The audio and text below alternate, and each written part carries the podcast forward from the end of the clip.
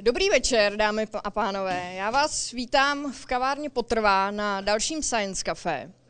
Eh, předtím, než představím našeho hosta, tak eh, před tady mezi námi vidím zase nějaké nové tváře a to vidím velmi ráda. Tak mi dovolte eh, pro ty z vás, kteří jsou zde poprvé, trošku představit, jak bude, jak bude dnešní večer probíhat. A možná vypneme teda tady hudbu. No. Tak. Tak, tedy k tomu, jak, jak dnešní večer na téma exoplanety bude probíhat. Eh, náš hlavní host, pan Jakub Rozehnal, bude mít eh, úvodní prezentaci, kde nám, nám představí nekonečně mnoho světů. A potom už přijde čas ve druhé části programu pro vaše dotazy. Eh, neváhejte se ptát na cokoliv, co vás bude zajímat. Eh, pan Rozehnal eh, rád všechny vaše otázky zodpoví.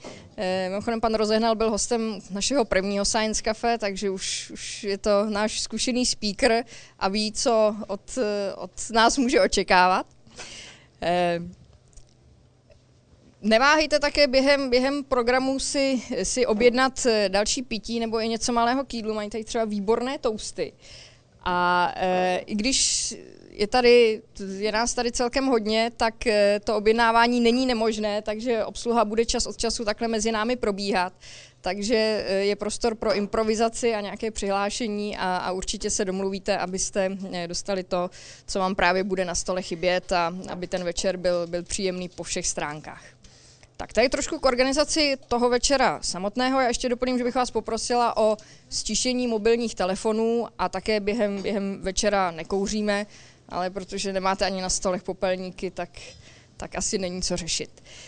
Eh, během toho, kdy se budete ptát, tak eh, náš večer probíhá velmi neformálně, jak už mnozí z vás ví, takže stačí si jenom lehce přihlásit a hned můžete položit dotaz. Ovšem předtím si musíte počkat na mikrofon, na náš putovní mikrofon, eh, který k vám buď doputuje, nebo ho k vám přineseme. A to všechno proto, protože dnešní večer, stejně tak jako všechna předchozí Science Café, eh, natáčí Český rozhlas Leonardo, který je naším mediálním partnerem.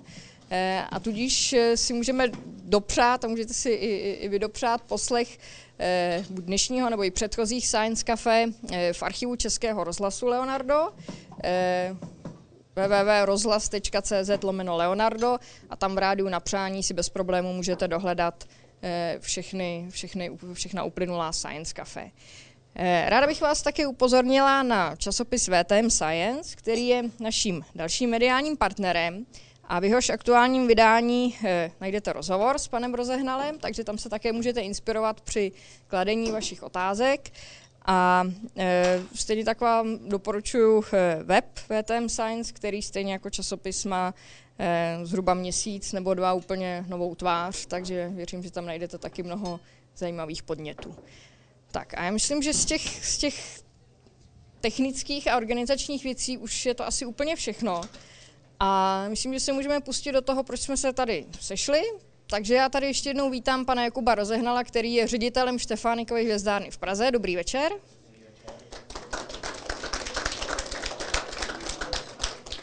A předávám vám slovo. Děkuji. Tak já děkuji vám za bohatou účast, pořadatelům za pozvání, které mě e, těší o to víc, že je již druhé, což e, by pro mě mohlo znamenat, že třeba to poprvé nebylo tak špatné. A dneska bychom si tady měli povídat o v podstatě taháku, tahounu současné astronomie, o nesmírně asi přitažlivém eh, tématu, hlavně pro eh, širokou veřejnost, eh, které se tedy zabývá extrasolárními planetami. Dnes tady se mnou měl být kolega Standa Podaný, který bohužel musí řešit nějaké vážné problémy, takže nakonec nedorazil. Eh, já, eh, když jsem si připravoval úvodní prezentaci, tak jsem vzal eh, svoji standardní přednášku, kterou už v podstatě skoro 10 let při nejrůznějších příležitostech používám. Nicméně ta přednáška je na 1,5 hodiny, takže já jsem z ní vyrobil 15-minutovou prezentaci tím, že jsem vyhodil čtyři obrázky z pěti Když jsem se potom dozvěděl, že kolega podaný nepřijede, tak jsem zase každý třetí obrázek vrátil, tak doufám, že to nebude jaksi na úkor srozumitelnosti a konzistence celé té, celé té prezentace. Vlastně celé to téma cizích světů eh, je eh, úžasné eh, nejenom tím, že se vlastně zaobíráme, zaobíráme těmi prostě nejvznešenějšími myšlenkami a mm, jaksi z hlediska jak přírodovědného, tak vlastně i z hlediska humanismu. Ale tohle téma nám pomáhá jak se ukázalo velmi intenzivně, Eh, poznávat vlastně i naše nejbližší okolí, protože eh, vlastně při tom pátrání po eh, cizích světech se ukázalo, že abychom věděli, kde vůbec v tom širokém rozlehlém, rozlehlém vesmíru pátrat, tak musíme nejdřív vlastně poznat naše nejbližší okolí, poznat jeho zákonitosti a potom se teprve vydat, vydat do vesmíru už bude naraženo určitě za chvíli, tak už to bude dobrý. Jako obecně no, skoro, skoro všude i úvahy o cizích světech najdeme ve starém fantickém Řecku, kde uh, si můžeme přečíst uh, spisy Epikura ze Samu, což byl um, Eh, což byl eh, v podstatě pokračovatel eh, Demokrita, který tvrdil, že existuje skutečně nekonečně mnoho světů ve vesmíru a to takových, které jsou docela podobné tomu našemu i naprosto odlišných. Bohužel Aristoteles, Epikurův současník víceméně, na to měl jiný názor, a díky jeho autoritě vlastně to hm, Epikurovo učení víceméně zapadlo.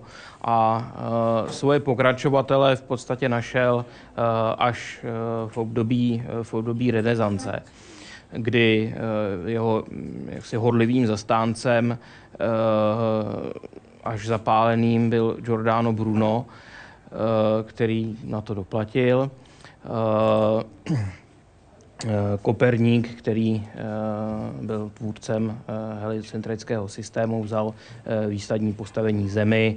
Bruno něj vlastně připravil i Slunce, o kterém tvrdil, že je jednou z mnoha hvězd ve vesmíru. No a objevy Galilea, případně Herschela, který objevil vlastně v pořadí sedmou planetu, Eh, vedly eh, vlastně k prvním úvahám o vzniku sluneční soustavy.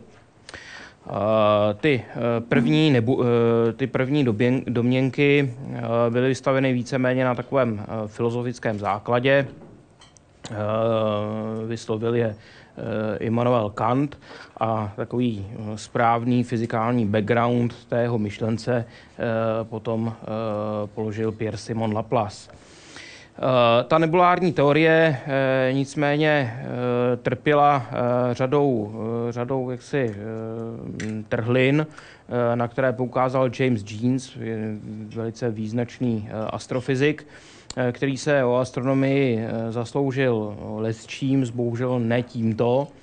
Eh, on vyslovil takovou katastrofickou eh, teorii, že sluneční soustava vznikla při srážce eh, dvou nebo dokonce více hvězd, což se z fyzikálního hlediska ukázalo sice plus minus možné, ale z toho hlediska té filozofie to byl obrovský problém, protože Srážka dvou hvězd ve vesmíru je eh, jaksi záležitost nesmírně řídká, ří, řídkým jevem, dokonce i při srážce dvou galaxií eh, nemusí, nemusí dojít k tomu, že se nějaké dvě hvězdy potkají, protože ty vzdálenosti mezi nimi jsou ohromné.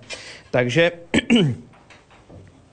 eh, podstatě by to znamenalo, že sluneční soustava je tady eh, víceméně strašnou náhodou a eh, pak by de facto nemělo smysl pátrat po nějakých cizích světech někde jinde. No, Tahle katastrofická teorie se držela až do války, do druhé světové války, což je tedy poměrně dlouho. A vlastně teprve v tom, v tom těsně poválečném období byly provedeny vlastně první kvalitativní výpočty struktury nějaké pramlhoviny, které, jak astronomové věřili, která byla základem vlastně současné sluneční soustavy a to v podstatě znamenalo i renesanci té Kantovy Laplaceovy nebulární teorie. Když se eh, podíváme do vesmíru na eh, mladé hvězdy, hvězdy, které vznikají z prachoplyných eh, mračen, tak u těch již v podstatě hotových hvězd můžeme velice často, v podstatě pokaždé, pozorovat jakési prachoplyné disky, které tady máme vyfocené. To jsou snímky z Hubbleova, z Hubbleova dalekohledu. Eh, jedná se o vlastně mladičké hvězdy, eh, v, které vznikají z mlhoviny eh, v Orionu. To je vlastně jedna z nejbližších, nebo de facto nejbližší mlhovina nebo rozsáhlé molekulární mračno, ve kterém se rodí nové hvězdy. V současné době eh, nám eh, obrovským způsobem eh, napomáhají počítače, kterými v podstatě můžeme simulovat děje v raných fázích vývoje planetárních soustav.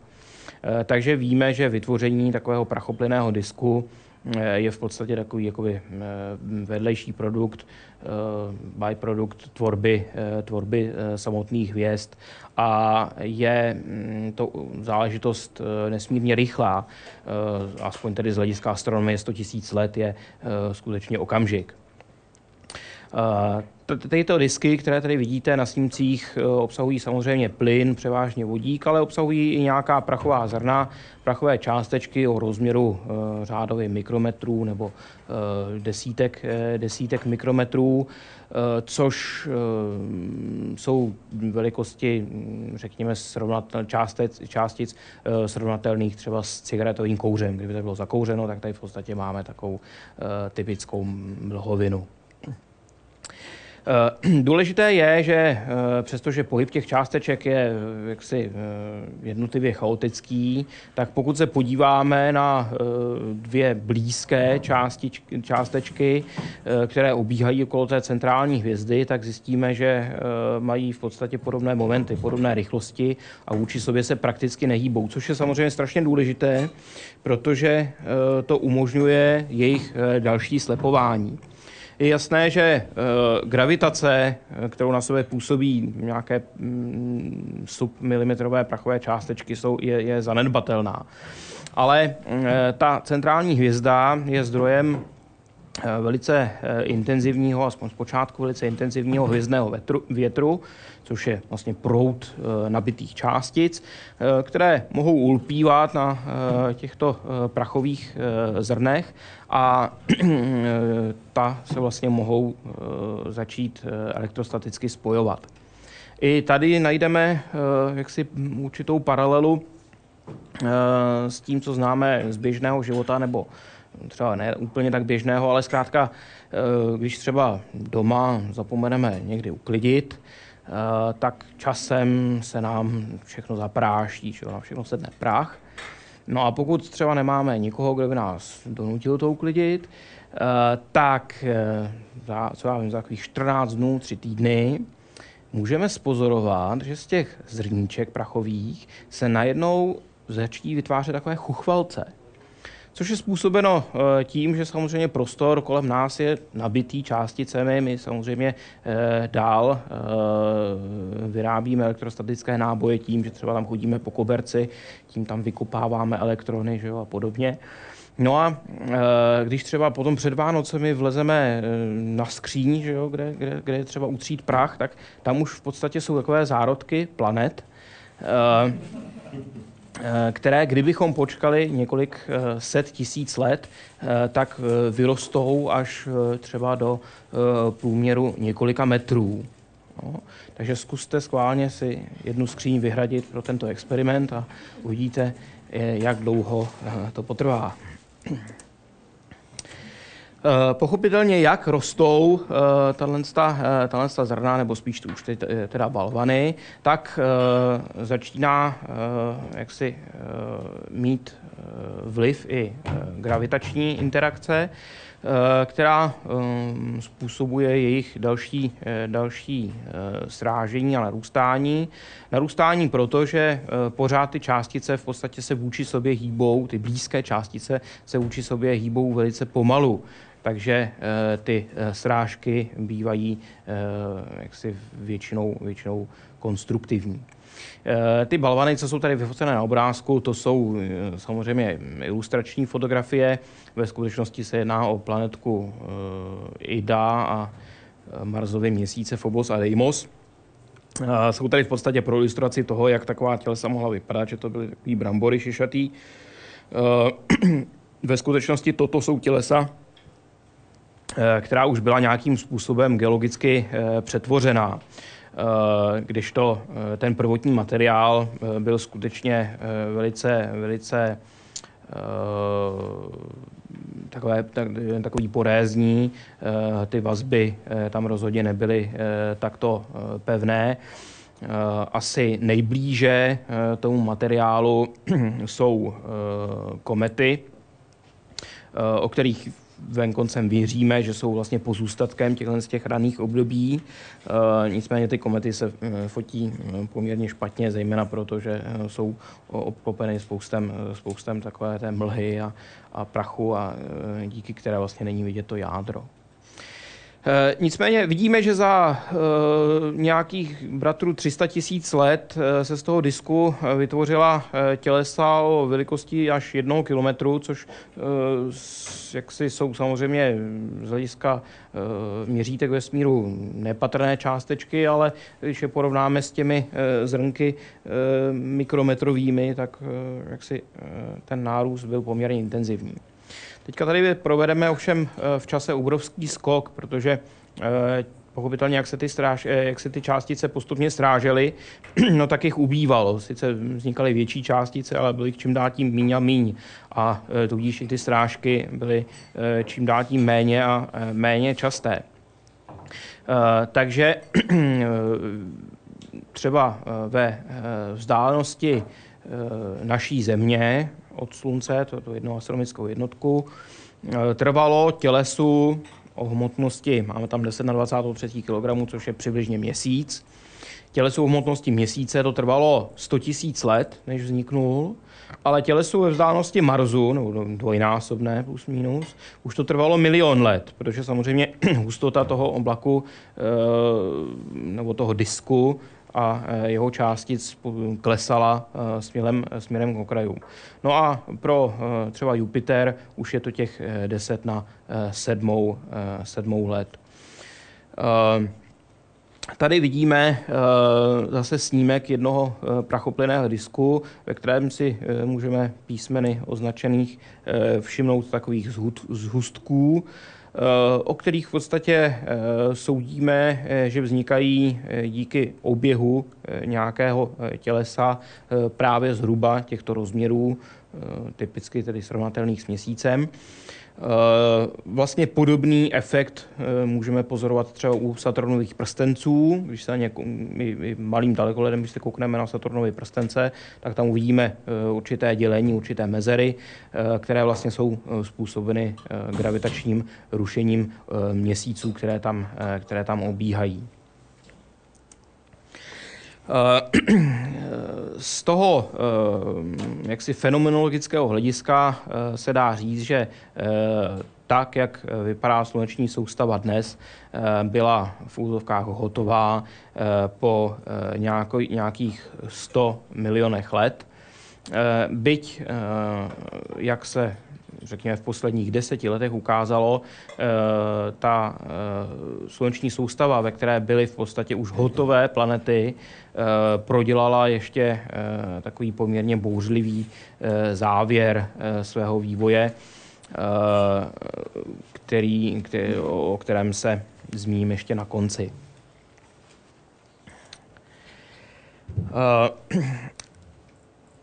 Každý, kdo se někdy jenom prolistoval jakoukoliv knížku o planetách, tak se buď všiml, nebo se tam dočetl, že vlastně planety ve sluneční soustavě jsou jaksi dvojího typu že ty blížší ke Slunci, ty eh, terestrické zemi podobné planety jsou poměrně malé, eh, za to eh, husté, mají pevný povrch, zatímco ty vzdálenější, Jupiter, Saturn, Uran, Neptun, jsou planety plyné.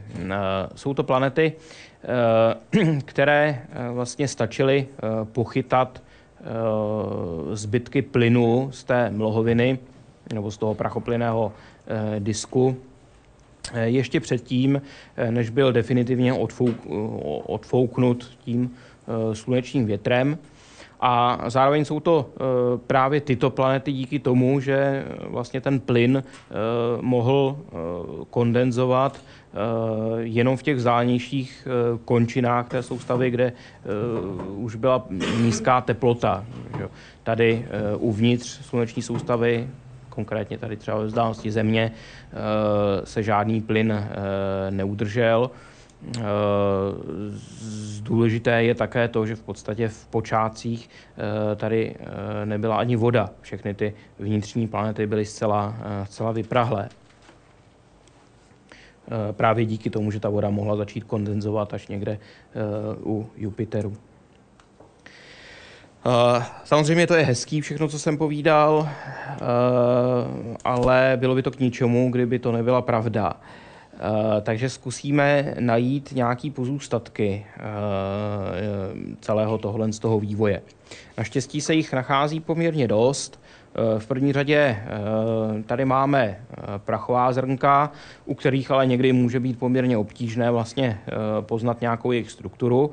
Eh, důležité jsou pro nás eh, proto zejména eh, meteority, a to konkrétně jeden typ meteoritů, takzvané chondrity, což jsou meteority, které můžeme mm, radio, radiometrickými metodami datovat. Jejich vznik můžeme datovat někdy minus 4,5 miliardy let zpátky. A jsou to e, vlastně útvary, e, které neprodělaly žádnou podstatnou e, geologickou metamorfózu. To znamená, jsou to skutečně e, ty narostlé chuchvalce, o kterých jsem e, mluvil, mluvil na začátku. A to nám vlastně pomáhá určit e, stáří celé, celé sluneční soustavy. Eh, dál tady máme tělesa Kajprova pásu. Pásu eh, těles eh, velikosti třeba Pluta, které obíhají za drahou Neptunu. A my máme za to, že se vlastně jedná o takzvané planetizimály, tedy vlastně zárodky budoucích planet, které se vlastně vytvořily v těch prvních statisících až milionech let existence eh, sluneční soustavy. Eh, pak eh, tady máme ještě Ortův oblak, což je vlastně taková zásobárna dlouhoperiodických komet, která obklopuje celou sluneční soustavu až do vzdálenosti 100 000krát větší, než je vzdálenost Země Slunce. Ten oblak je kulový, což uh, může být eh, z hlediska toho vývoje uh, překvapivé, protože my víme, že ten, že ten vznik probíhal vlastně v plochém disku. Takže jak se to všechno dostalo do kulového oblaku? No, ta tělesa toho Ortova oblaku samozřejmě nejsou na svých původních místech a drahách. Eh, všechna pochopitelně vznikla tady uvnitř eh, sluneční soustavy, ale eh, byla postupně gravitačním, gravitační interakcí s velkými planetami vyházena na jaksi vysoce excentrické dráhy a to do všech směrů, čili i třeba na polární dráhy, proto je ten oblak kulový. Čili tělesa ortová oblaku sice jako taková jsou pozůstatkem těch raných období, ale nevznikla tam, kde se dneska nacházejí, eh, vznikla eh, ve vzdálenostech tisíckrát bližších, než v jakých dnes jsou. No, takže víme, že v podstatě vznik sluneční soustavy nebo vznik planetární soustavy je de facto logickým pokračováním vzniku hvězdy. A když tohle to víme, tak v tu chvíli samozřejmě můžeme Eh, si dovolit eh, vynakládat nějaké prostředky na eh, pátrání po neviditelných průvodcích vzdálených hvězd. Když jsme našli první neviditelné průvodce, tak to samozřejmě byl poprask. Nicméně to bylo někdy v polovině 19. století, kdy byly objeveni Sirius B, Procyon B, Eh, což jsou eh, ve skutečnosti hvězdy. Jsou to, jsou to bílí trpaslíci, které obíhají okolo svých eh, větších, viditelnějších, zejména viditelných průvodců. A vlastně na obloze jsme je našli díky pečlivému měření poloh těchto hvězd. V té, nobu, v té novodobé historii a e, novými metodami e, se podařilo objevit e, tělesa jaksi substellárních rozměrů, nicméně, jak se později, později ukázalo, ještě pořád ne rozměrů planetárních. Jsou to takové nepovedené hvězdy, říká se jim hnědí trpaslíci. Jak si představujeme takového hnědého trpaslíka, tak každý si ho představuje jinak. Eh, někdo si ho představuje jako v Prahu nahoře, eh, vlevo dole je to, myslím, eh, jaksi z astronomického hlediska přijatelnější vysvětlení. V první řadě ten hnědý trpaslík není hnědý, on je červený, protože má teplotu někde kolem 1000 až 1500 stupňů. Ale červený trpaslík, tenhle ten termín už byl dávno vyhrazený pro eh, malé, malé eh, hvězdy, takže se zkrátka pokračovalo, eh, je to hnědý trpaslík. Ty hnědí trpaslíci to jsou vlastně tělesa s hmotností menší než nějakých 80 Jupiterů, což je asi 8% hmotnosti Slunce. Eh, pokud má to těleso menší eh, hmotnost než tuto, tak v něm vlastně nikdy nesplanou termojaderné reakce, které jsou eh, jaksi tou, tím zdrojem energie pro, pro hvězdu. Takže z toho pohledu se podobají planetám. Na druhou stranu se dají od planet odlišit Eh, a to zejména tím, že eh, z větší části, nebo dneska soudíme, že eh, vznikají nikoli z toho prachoplyného disku, čili akrecí, ale vznikají přímou fragmentací té zárodečné mlhoviny, to znamená stejně jako hvězdy, akorát, že se na ně na chudinky prostě nedostane dost té látky, aby jako ty hvězdy zářily. Vlastně jako hnědého trpaslíka, tu, tu horní mez známe, ta je celkem logická, to je těch 80 Jupiterů. E, existuje i dolní, eh, dolní mez, což je přibližně 13 hmotností Jupitera. E, ta je nastavená tím, že vlastně těchto z těch eh, objektech, které jsou hmotnější než těch 13 Jupiterů, eh, probíhají nějaké eh, částečné termojaderné reakce. Hoří tam, probíhá tam termojaderné spalování deuteria. Tím je tedy odlišujeme v podstatě od planet, protože díky tomu můžou vidět se zahřát na nějakých těch 15 stupňů a tudíž i několik miliard let zářit viditelně. No, uh, zdali jsou tam uh, taky planety, kromě těch, z těch hnědých trpaslíků, to byla otázka až do roku 1991. Proč to trvalo tak strašně dlouho? No, proto, uh, že ty planety jsou samozřejmě strašně malé, jsou i to všechno strašně daleko a navíc obíhají okolo hvězd, které hrozně, hrozně moc svítí. Eh, na tom eh, levém dolním obrázku, vlastně horní tady není, tak na tom levém obrázku eh, vidíme první snímek hnědého trpaslíka.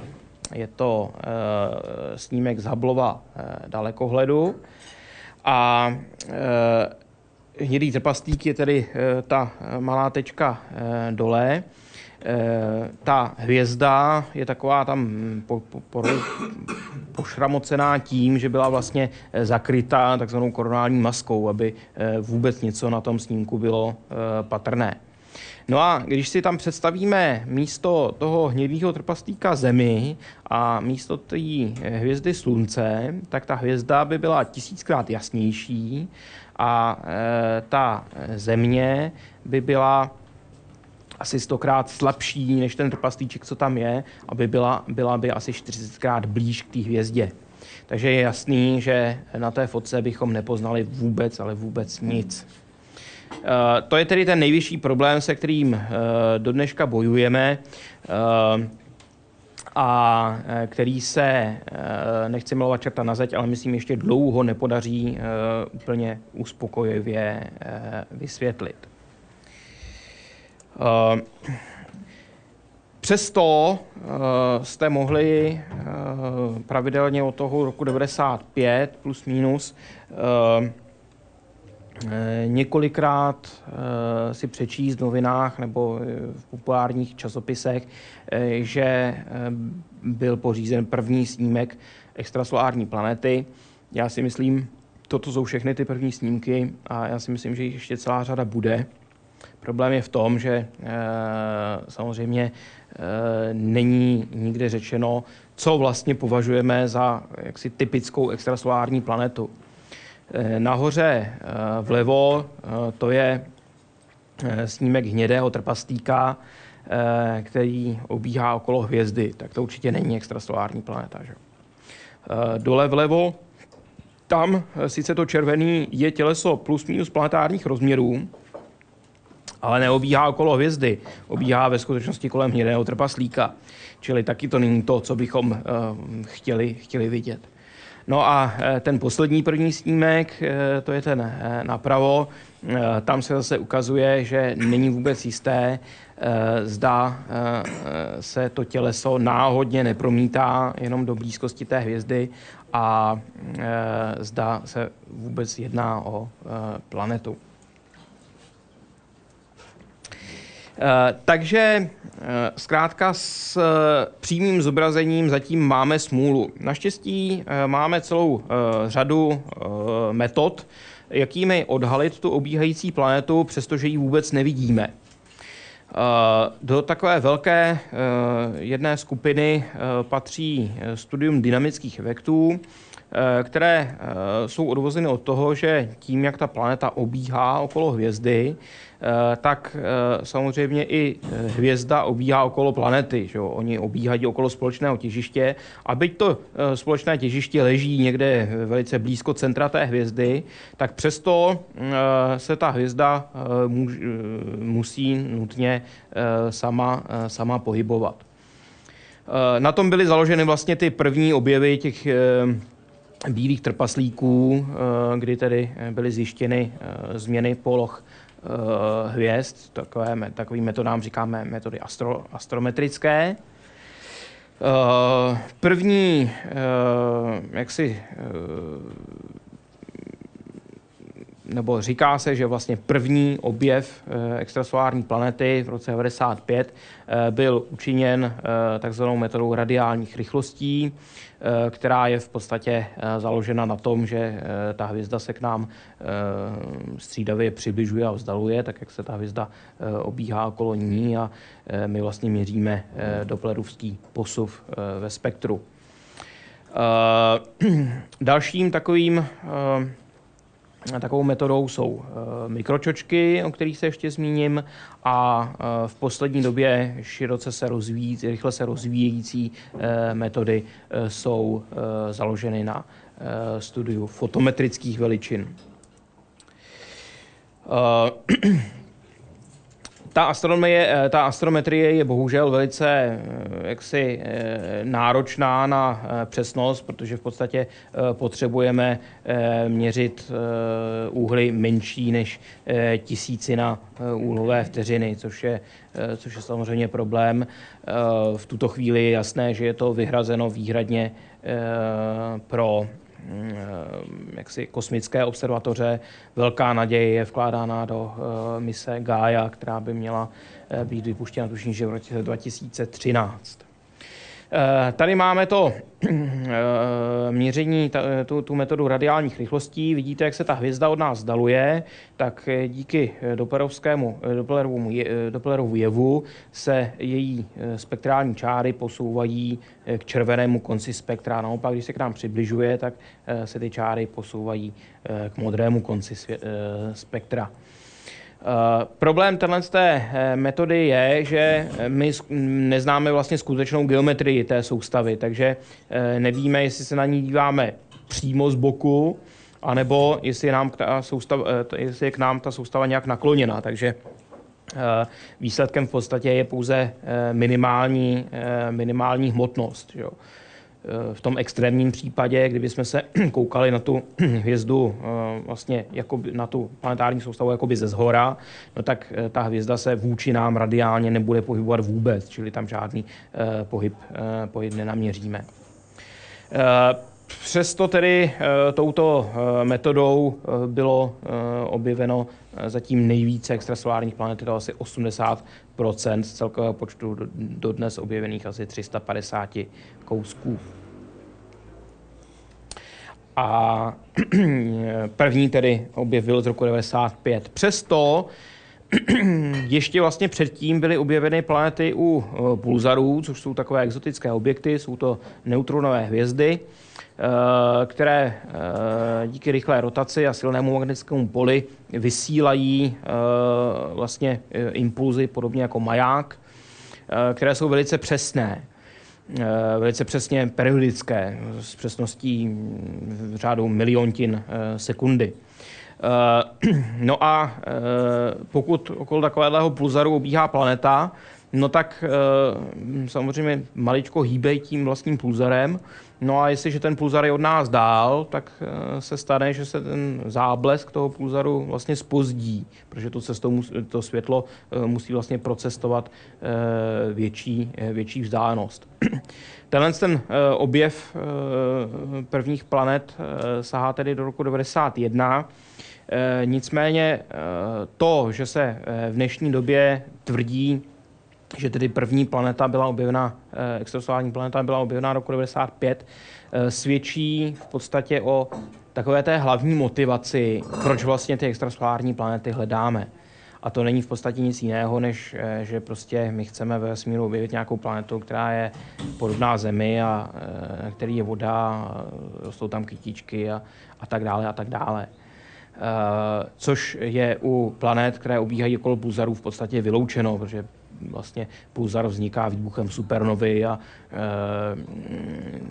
v podstatě není žádná e, šance, že by e, něco takového přežilo do okruhu, já nevím, 50 světelných let od té supernovy, na, tož, na planetě, která tu hvězdu obíhala. Eh, metoda mikročoček je taková e, možná let, kdy poměrně obskurní, ale, e, nebo někomu se zdá poměrně obskurní, ale ona je mm, docela lehce dostupná. Ta metoda v podstatě spočívá v tom, že my jako takový zesilovač Eh, používáme eh, hvězdu, která náhodně eh, přechází mezi námi a sledovanou, sledovanou hvězdou. Díky tomu vlastně dochází ke gravitačnímu ohybu. Tady místo hvězd máme galaxie, ale ten princip je týž. V podstatě díky té, té procházející hvězdě je světlo gravitačně uhybáno, fokusováno a e, to znamená, že vlastně nám na okamžik e, do oka dopadne, e, dopad, dopadnou, paprsky, dopadnou paprsky, které by jinak šly, jinak šly mimo. To je ten vlastně pík v té, v té, v té jasnosti. No a pokud náhodou okolo té procházející hvězdy ještě obíhá planeta, tak i ta samozřejmě způsobuje další gravitační e, čočkování. A to je ten malinký, e, to, to malinké maximum hned, hned vedle. No, problém je jasný. Když se podíváme na tu dolní osu, kde máme čas, tak ten máme ve, ve dnech, že jo? čili celá, celý ten průchod té hvězdy je událost na desítky dnů, kdežto eh, ten malý pík od té hvězdy, eh, od té planety je záležitost několika hodin, takže je samozřejmě vysoká pravděpodobnost, že zrovna bude zataženo, nebo že bude zrovna den, že jo. Uh, takže to je první problém. Druhý problém je, že když něco takového naměříte, tak uh, po vás už nikdo, protože ta událost je samozřejmě neopakovatelná. Tu hvězdu už nepřimějete k tomu, aby se vrátila a prošla tam, uh, prošla tam znovu. Že? Uh, čili to je druhý problém. Třetí problém je, že samozřejmě je nesmírně málo pravděpodobné, že vůbec vy k něčemu takovému dojde, když vy se zrovna na tu hvězdu budete koukat. Na druhou stranu, eh, pokud eh, si vyberete nějaké hvězdné pole, eh, které budete pravidelně každý den fotit. Můžete na něm klidně mít 10 až já nevím, 50 milionů hvězd. A samozřejmě zaměstnáte počítač, který toho za vás bude všechno sbírat, ta data no tak eh, vlastně s poměrně jaksi malým vybavením, stačí vám jaksi eh, dalekohled zcela průměrných eh, parametrů a nějaká kvalitnější CCD kamera a počítač s patřičným softwarem, tak v podstatě tenhle ten systém je schopný sám ty, ty extrasolární planety hledat.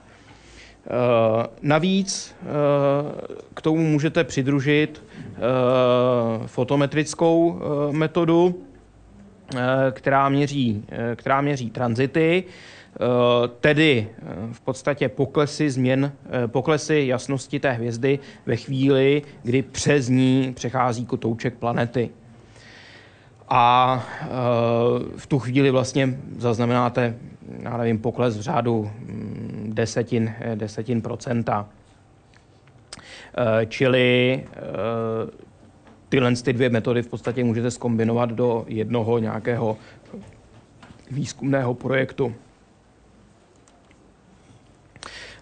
Trošku sofistikovanější metody, které jsou zaměřeny přímo na hledání, jaksi zobrazování těch vlastních planet, vyžadují interferometrický přístup, eh, kdy vy eh, vlastně eh, rozdělíte nebo z toho světla vlastně vyberete jednu vlnovou délku a jak víme, tak světlo je elektromagnetické vlnění, tudíž se s ním můžeme, tudíž s ním můžeme jako vlastně s vlnami zacházet. Pokud si vezmeme dva dalekohledy, eh, každý, eh, každý tedy eh, vybere danou vlnovou délku, jednu jedinou, a vy ji potom spojíte, no tak může dojít nebo dojde ke skládání tohohle z toho vlnění. A díky tomu vy můžete vlastně ty dva dalekohledy nastavit tak, aby to světlo z nich přicházelo právě v opačné fázi v tu chvíli v podstatě eh, se ty vlny odečtou, vyruší a ta centrální hvězda, která nám tam dělá největší neplechu, zhasne. A protože ta planeta je trošku mimo, že jo, ta není přímo na té hvězdě, ta je trošičku mimo, tak ta vlna eh, od té eh, planety má trochu jinou fázi a tudíž ta planeta nezhasne. Čili vy tímhle s tím touhle s metodou, která se říká nulovací interferometrie, můžete vlastně potlačit jas té centrální hvězdy a do popředí vám potom vystoupí obraz té eh, planety. Nevím, jestli se nepřeskočil, nepřeskočil. Eh, do dnešního dne tedy bylo objeveno nějakých 350 extrasolárních planet. Přičemž v podstatě ta první uh, se ukázalo, že má hmotnost asi desetinásobku Jupiteru a obíhá neuvěřitelně blízko té centrální hvězdě, mnohem blíž než Merkur uh, obíhá Slunce. Uh, ta perioda oběhu činila asi čtyři dny, ta vzdálenost byla asi desetkrát blíž než, než Merkur. Čili uh, byl to zcela, zcela jiný obrázek, než, uh, je, než jaký, na jaký jsme byli zvyklí ze sluneční soustavy. Uh, pochopitelně u uh, hmotnosti těch hvězd uh, uh, se výraznou měrou projevoval výběrový efekt, protože uh, hmotnosti planet tedy. Protože když se zamyslíme nad principem vlastně těch vyhledávacích metod, tak je jasný, že nejsnáze se objeví právě ty hvězdy, které jsou velice hmotné a které obíhají co nejblíž té centrální hvězdě. Přesto, když dneska máme nějakých těch 350 planet, což už je jaksi poměrně, mm, tak není to žádná sláva, ale už je to nějaký statistický soubor, tak stejně se ukazuje, že ty eh, extrasolární eh, planetární systémy eh, jsou velice odlišné, nezřídka velice odlišné od toho našeho. Zejména tedy v tom, že obrovské množství planet nacházíme u té centrální hvězdy a velké množství planet také nacházíme ve vzdálenostech, třeba 100 násobných ve srovnání se Zemí, kde podle našich teorií žádné planety vlastně ani vznikat nemohou. Celý, nebo trochu, trochu světla do celého tohle problému přináší takzvaná teorie migrace planet, která, eh, jak už jsem vlastně na začátku eh, o tom mluvil, eh, zřejmě poznamenala i naší sluneční soustavu v, tom, v té finální fázi jejího vzniku Eh, kdy eh, vlastně interakce těch hotových planetárních embryí eh, s, s těmi zbytky planetezimál způsobila jaksi vzájemnou výměnu momentů a vlastně posouvání těch planet na jejich oběžných drahách. Čili ukazuje se, že třeba Uran s Neptunem ve skutečnosti vznikly o několik astronomických jednotek blíž ke Slunci, než, v jakých dneska obí, než eh, kde dneska obíhají. A dokonce e, se zdá velice pravděpodobné, že Neptun původně obíhal ke Slunci blíž než Uran. A na té, v té, při té migraci se prostě ty planety prohodily. Eh, co se týče projektů, eh, které do budoucna eh, budou hledat nebo hledají extrasolární planety, v prv, mezi prvními byl vlastně Spitzrův dalekohled, což je taková infračervená analogie Hubbleova dalekohledu protože ty eh, extrasolární planety a hlavně ty protoplanetární disky jsou chladné, že jo, jsou to teploty eh, řádu stovek kelvínů, eh, tak září především v infračerveném oboru spektra. V současné době jsou na oběžné dráze družice Korot a Kepler, což jsou, eh, družice Korot je evropská družice, Kepler je americká, startovala vlastně nedávno, což jsou eh, sondy, které vlastně se zabývají těmi fotometrickými výzkumy, hledají transitující planety, případně čočkující planety. A do budoucna jsou plánovány mise Terrestrial Planet Finder, což je americká mise, Eh, což je vlastně pokusný nulovací interferometr, soustava dvou eh, dalekohledů, které budou spřaženy. No a e, mamutí projekt Darwin, což by měl být e, systém e, několika až desítek e, satelitů, který vlastně ani nebudou satelity, budou obíhat e, na e, vlastní oběžné dráze daleko za drahou země a měly by být dokonce schopny zobrazit i spektra těch planet. V té poslední řádce jsou výrazně skromnější projekty, e, nicméně uvedl jsem je proto, že se na nich podílí právě Štefáníková hvězdárna, odkud e, pocházím. Je to jednak e, elektronická databáze e, transitujících e, planet, e, která v podstatě až e, do jara byla e, jaksi nejobsáhlejší databází e, těchto z těch e, událostí vůbec na světě. Mm, eh, dál je to eh, dalekohled Mark, eh, robotický dalekohled, který jehož vlastně hlavním programem je právě hledání transitujících planet. Robotický proto, že zkrátka sledovat každý večer 50 milionů hvězd není práce v podstatě pro nikoho jiného než pro robota. Možná v Číně by to ještě zvládli. A projekt EPOS je v podstatě projektem měření radiálních rychlostí již nalezených extrasolárních planet. No a to poslední, nebo v podstatě to první, co by nás zajímalo o těchto těch planetách, je, jestli tedy by na nich mohl být nějaký život.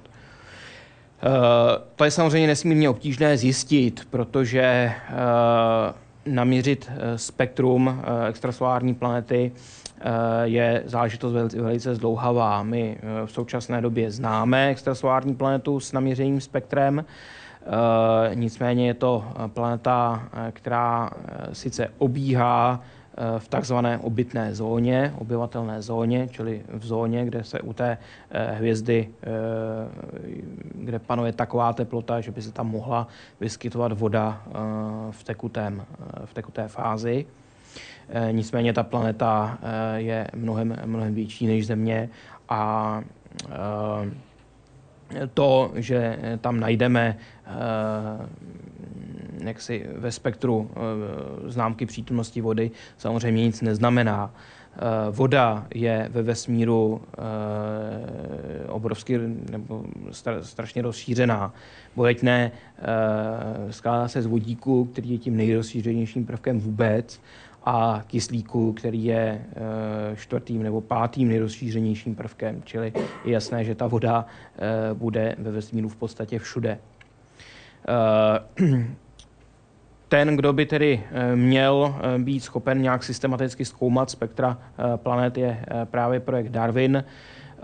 Dole vidíte simulaci, jak by z takového dalekohledu vypadala naše sluneční soustava ze vzdálenosti asi 30 světelných let. Čili ty eh, bílé tečky, které tam vidíte, to jsou Merkur, Venuše a Země. A to sluníčko je tedy nulově e, interferometicky vynulováno. No a ten interferometr, ta nulovací interferometrie si vlastně hraje s vybranými vlnovými délkami, tudíž je samozřejmě jasné, že je možné měřit, no, proměřovat i spektrum. Nicméně třeba na odhalení takové spektrální čáry ozónu ve spektru té planety Eh, bude eh, potřeba eh, zhruba 800 hodinová expozice na, na, jedno, na, jeden, jaksi, na jedno měření, čili ten projekt je nesmírně náročný. No a to je v podstatě závěr přednášky jak jsem říkal, dneska těch planet známe nějakých 350, známe systémy, kde ubíhají e, i více než dvě, dokonce až pět e, planet. No a v podstatě nám to říká, že planety jsou ve vesmíru velice hojné a že jenom v naší galaxii jich nejspíš budou miliardy. Takže když to zobecníme, tak vlastně dospějeme k tomu, že je nekonečně mnoho světů, což je podstatě to tež, co tvrdil ten Epikuros před dvěma půl tisíci let. Takže dalo by se říct, že za ty dva, dva tisíce let skoro žádný, žádný bokrok, že jo? ale e, ten Epikuros si to jenom myslel, zatímco my už to víme. A to je to podstatné.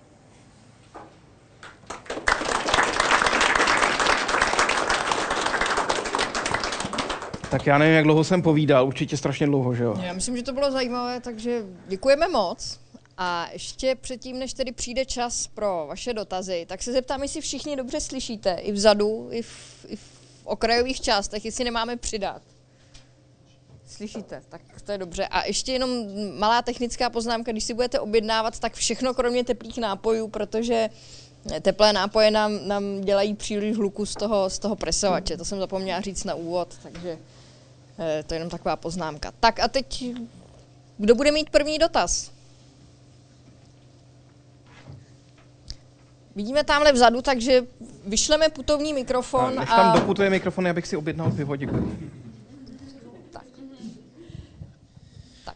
Když jste říkal, že se snažíte teda zjistit, jestli na těch planetách je nějaký život, zjišťujete to i nějak jinak, než jenom, že se snažíte zjistit, jestli je tam voda? A když teda to zjistíte, nebo, nebo kdybyste si to uh, zjistili, je nějaký plán, jako co se s tím bude teda dělat, když někde hrozně daleko, kam se nemůžeme dostat, teda bude ten život? Výborně, výborná otázka. Uh, takhle, v současné době se v podstatě nedá zjistit, jestli je tam život. Uh, dá se, dá se z parametrů oběhu, oběhu té, té planety a z parametrů vlastně té hvězdy zjistit přibližná nebo odhadnout přibližná teplota na povrchu té planety. To je v podstatě takový první, taková první meta. Zjistit, jestli je tam prostě, já nevím, od minus 100 do plus 200 stupňů, což bereme jako, že eh, by tam nějaký odolnější život mohl třeba existovat. Eh, to samozřejmě vůbec nic neprokazuje. Eh, pochopitelně v novinách se velice často objeví. Ano, našli jsme planetu, která obíhá podobně jako Země, bude tam plus 20 stupňů a slunečno a já nevím co. To je samozřejmě hodně, hodně přikreslené Eh, částečně za to eh, samozřejmě nesou eh, odpovědnost ti, kteří to publikují nebo otiskují, kteří o tom píší ten vlastní článek, ale samozřejmě je to svým způsobem i lobby těch vlastních výzkumných týmů, protože samozřejmě čím víc to přitáhne pozornost, tím snáze se na to získávají peníze. Že? Tak to jsem možná trošku odbočil. Dál.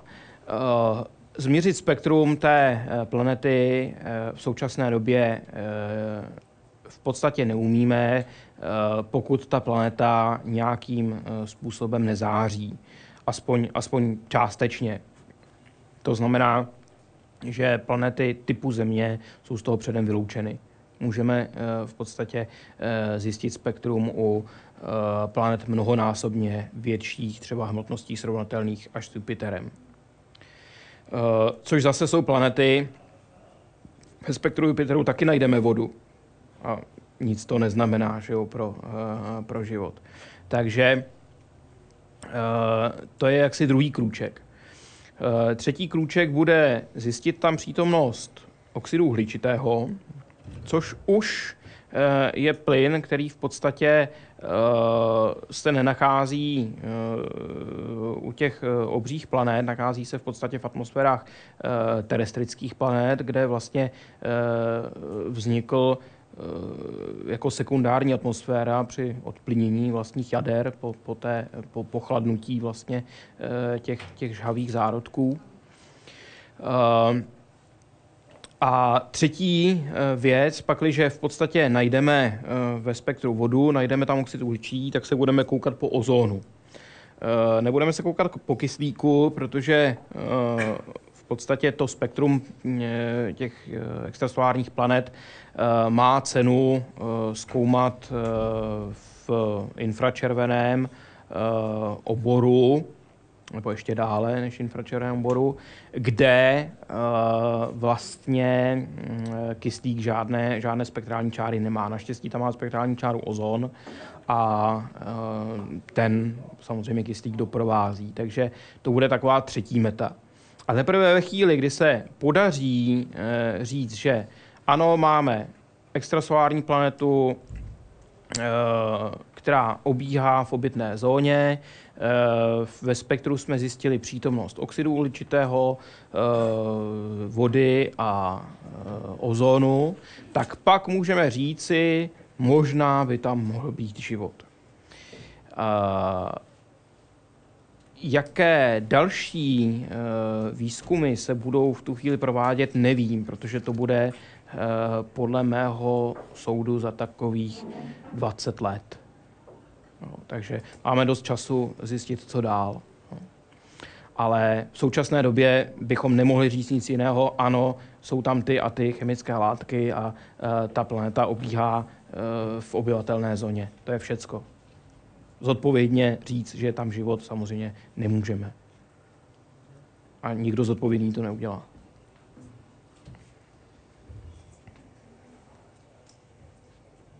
Tak já bych na to hned navázal, na to, co jste právě řekl. Bylo by to sice krásné, kdybychom našli nějakou inteligenci, se kterou bychom si mohli popovídat. Ještě ještě by bylo, by byli chytřejší než my. Ale ke všem těm kdyby, to znamená najít tu planetu příslušné velikosti, vzdálenosti a tak dále se všemi plyny, potom při, předpokládáte, že kde jsou ty, tyto možnosti, tyto podmínky, tam může vzniknout nebo tam vznikne život. Eh, to znamená, že nemluvíte s darwinisty ani s eh, evolučními biology, protože ty tvrdí, že vznik života je naprostá náhoda. Jeho pravděpodobnost je nulová, to znamená, že když z těch 10 eh, miliard planet nebo potenciálních planet vyberete ještě tu podskupinu, tu podmnožinu, kde to možný je, tak to ještě musíte násobit nulou. Samozřejmě ta pravděpodobnost je nesmírně, nesmírně malá. Na druhou stranu, eh, dokud, to, dokud si neuvěříme, že tam nic není, tak to stejně budeme, budeme furt dál a dál hledat. Jo. Uh, ono to samozřejmě náleží ještě na další, další problémy, i když eh, vlastně se nebudeme zabývat tím, co do, v podstatě dodnes nevíme, to znamená, jak vlastně ten život vzniká, uh, tak uh, jak jste říkal, jako že bychom si rádi popovídali s někým inteligentním. Otázka je, jestli oni si budou chtít popovídat s náma, jestli nás budou považovat za inteligentní. A e, pochopitelně e, narážíme tady na e, obrovské jaksi, časové rozdíly. E, vemte si, že sluneční soustava je tady nějakých 4,5 miliardy let, Eh, život jako takový, eh, nebo první, první známky života odhadujeme někdy před třemi a půl miliardami let. A z těch tři a půl miliard let jsme teprve posledních 100 let schopni přijmout vůbec nějaký signál a něco se z něj dozvědět.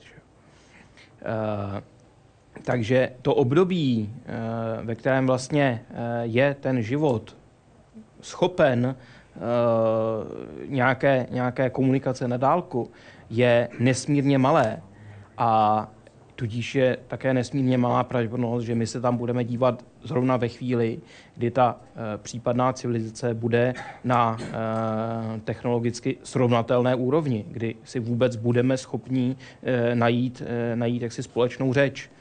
Jo, pokud, mm, ta, pokud ta civilizace bude jenom o uh, tisíc let Eh, méně vyvinutá než my, no tak samozřejmě tam můžeme vysílat eh, signály eh, denodenně a můžeme na ně mávat a nic samozřejmě nestane. Že pokud budou o tisíc let starší, tak je otázka, jestli opravdu s náma budou mít vůbec chtít co společného.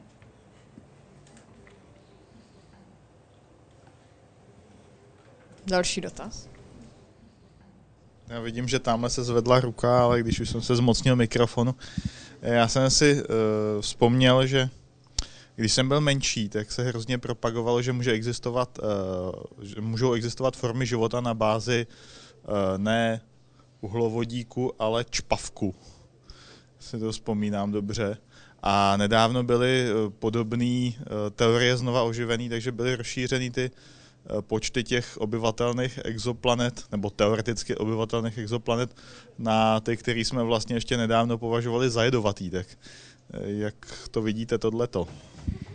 Tak, uh, tohle už je asi otázka spíš pro někoho z oboru, z oboru astrobiologie. Nicméně z toho, co já vím, je samozřejmě Eh, obecně, na čem je založen eh, vlastně, na čem je založeno fungování eh, toho života jako takového.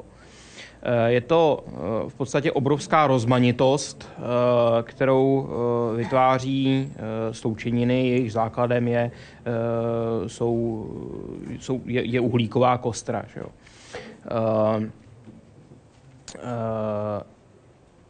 Obecně se, se dá říct, že vlastně uh, základem, uh, základem všech nějakých forem života by, musela být, by musely být součetiny, které jsou schopny vytvářet prostě nějaké takovéhle složitější cykly, řetězce a, a tak dále, že jo?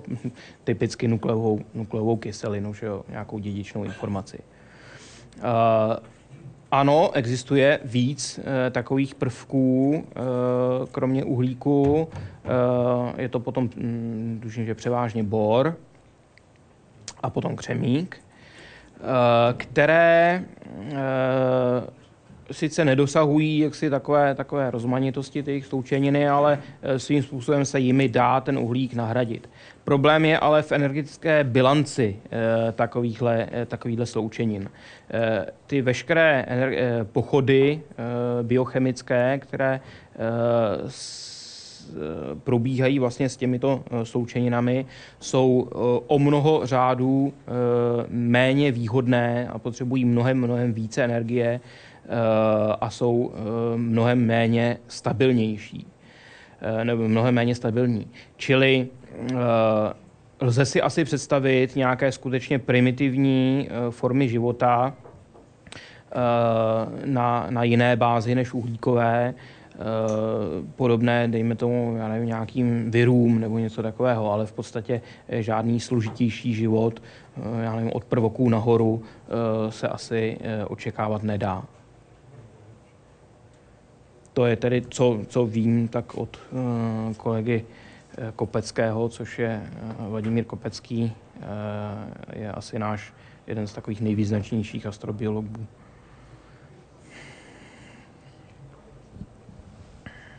Tak další otázka. Tam. Tak z vašeho výkladu vyplývá, že máme dost malou šanci nějaký život sami někde vypátrat takovou vhodnou planetu. Není tedy větší šance, že někdo vypátrá nás a jsme na to připravení, nebo ten výzkum teda směřuje i tímhle směrem, aby jsme byli nachystaní na to, až nějaký signál od někat přiletí? Tak tady asi budu muset mluvit hodně za sebe, třeba já připravený jsem. A co udělají ostatní, toho se možná trochu bojím, ale, ale nevím. Uh, takhle, já uh, v první řadě já tvrdím, že v podstatě uh, mimozemské civilizace, když už jsme tady tohle téma nakousli, uh, ta existence mimozemských civilizací není otázkou víry, je to prostě otázkou poznání. Uh, Myslím si, že jsme eh, víceméně povinni udělat vše pro to, abychom zjistili, jestli v tom vesmíru, eh, aspoň v tom eh, přijatelném okolí, které jsme vůbec schopni nějak pojmout, abychom zjistili, jestli tady jsme nebo nejsme sami. To je otázka těch, otázka pro ty, kteří se zabíjejí výzkumem vesmíru jako takového. Eh, otázka pro biologii je zjistit, jakým způsobem vzniknul život. Tak jako astronomové zjistili tedy, že sluneční soustava nějakým způsobem vznikala a že je tudíž logické, že ještě někde dál uh, budou vlastně podobné, uh, podobné systémy. Stejně tak biologové musí prostě přijít s tím, že ano, život vzniká, vzniká tak a tak za takových podmínek a je pravděpodobné nebo nepravděpodobné nebo vyloučené, aby eh, jste něco takového našli. A samozřejmě to není jenom mezi astronomii a biologií, je to v podstatě mezi eh, mnoha, mnoha, mnoha eh, odvětvími vědy. Počínaje fyzikou přes matematiku, přes přenosy signálu a tak dále a tak dále. Jestli po nás někdo ve vesmíru pátrá, no tak já bych byl rád, kdyby po nás pátral, protože eh, tím samozřejmě eh, bude-li pátrat, tak sám o sobě eh, dává vědět a tudíž, tudíž my ho pak na něj najdeme. No. Ale mm, nemohu k tomu vlastně říct nic, jako to, to všechno jsou v podstatě jenom takový filozofické úvahy, jako nějaký, reálný těž, těžko k tomu něco, něco, něco blížšího říct.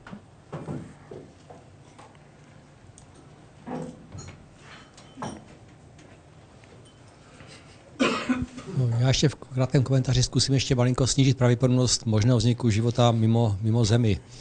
A mám k tomu jeden krásný argument. Jestli můžu poprosit čtyři obrázky zpátky, kde jsou grafy hmotnosti a vzájemnosti planet od Tady ano, děkuji. Pardon, jenom já vás předuším ano. trošku víc nahlas, aby jsme slyšeli my tady vzadu. Ano, dobře, zkusím nahlas. Eh, kdybyste tenhle ten obrázek, ten pravý obrázek, kde je závislost vzdálenosti planet eh, na vlastně počtu, počtu planet na vzdálenosti od eh, centrální hvězdy, kdybyste promítl nebo normoval na hmotnost centrální hvězdy, tak byste zjistil, že tyto planety se dělí do dvou skupin. V první skupině, v té blízké, blízké skupině jsou tzv. hodupitery, pak je dost velký gap, neboli mezera, a pak je druhá skupina velkých plných obrů. A kdybyste to samé udělal pro eh, měsíce našich planet, eh, to znamená například pro Jo, Europu, Ganymeda a Kalista pro Jupitera, tak byste zjistili, že ta první skupina těch planet od Jupiteru přesně nebo přibližně přesně odpovídá eh, velkým měsícům těch planet. Ten gap je i za těmi velkými měsíci u těch planet. A ta druhá skupina těch, těch velkých plných obrů odpovídá právě Eh, těm vzdáleným měsíčkům, které dneska známe u Petera už desítek, desítky. Takže eh, v podstatě tyto skupiny jsou velice podobné.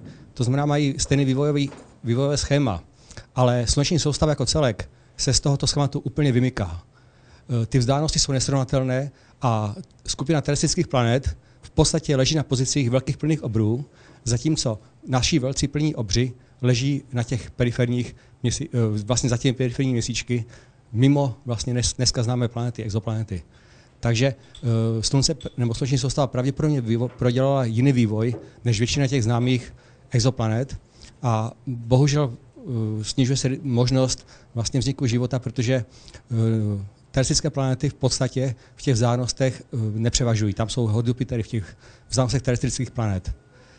Takže to je takový, taková spíše poznámka než, než dotaz.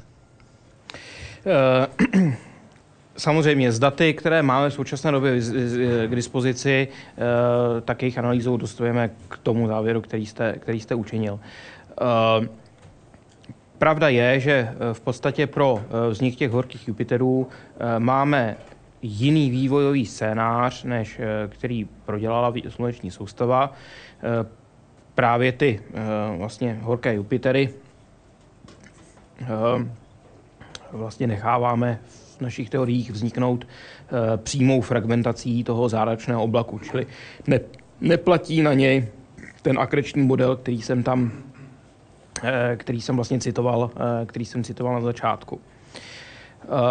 Na druhou stranu bych jaksi s, definitiv, s definitivním posouzením této záležitosti počkal minimálně tak dva roky, Eh, než budou eh, známy eh, výsledky právě ze sond Korot a Kepler, které v současné době jsou v podstatě jediné schopny odhalit typicky terestrické planety v těch vzdálenostech, v jakých je známe tady ze sluneční soustavy. Ostatní metody, které používáme, jsou na to prostě málo, málo citlivé.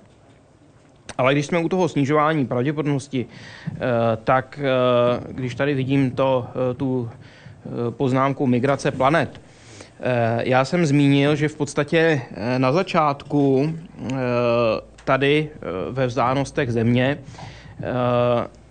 nebyly vhodné podmínky k tomu, aby se tady ta voda vůbec vyskytovala. Tady byla prostě teplota nějakých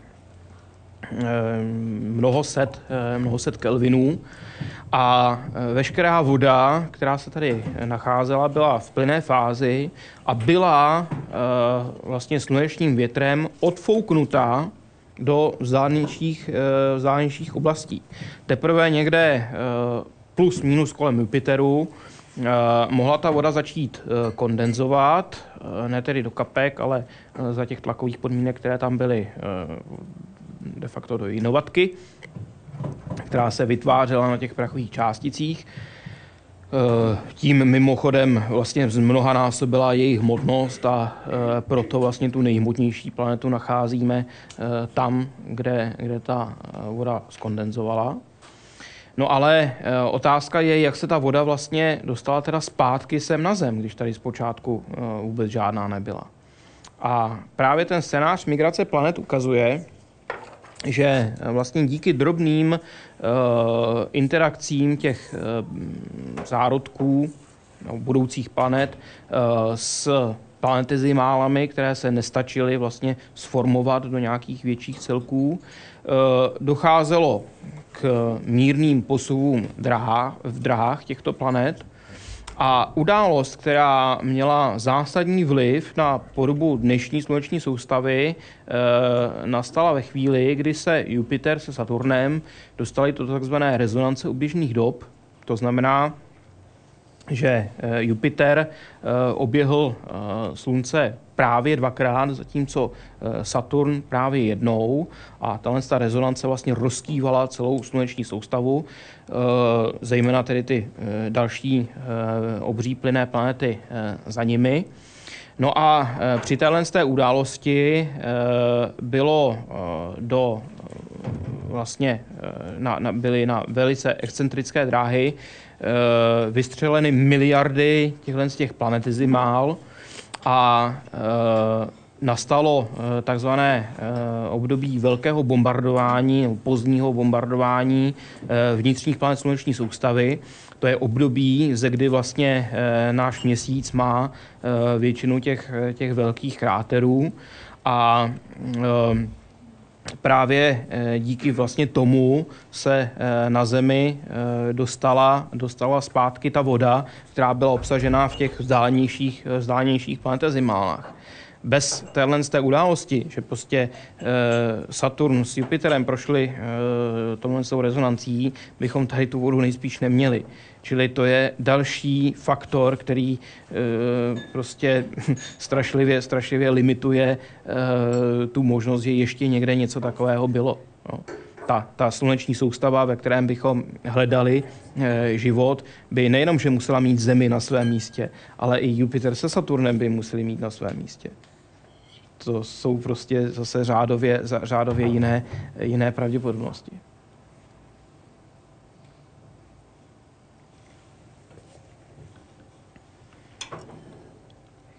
Když je ta pravděpodobnost nalezení života tak strašně malá, tak já se obrátím k něčemu jinému, totiž k hvězdnému prachu. Ono to možná bude otázka spíš pro fyziky a kosmologii, ale mě by zajímalo e, složení toho hvězdného prachu. Jak se vlastně formovala ta Mendelejova soustava prvků a kde? Eh, tak eh, samozřejmě, pokud se podíváme na eh, hvězdy, tak v prvním přiblížení mají všechny velice podobné, podobné složení. To znamená, z tří čtvrtin je to vodík, ze čtvrtiny helium a zbytek nestojí za řeč.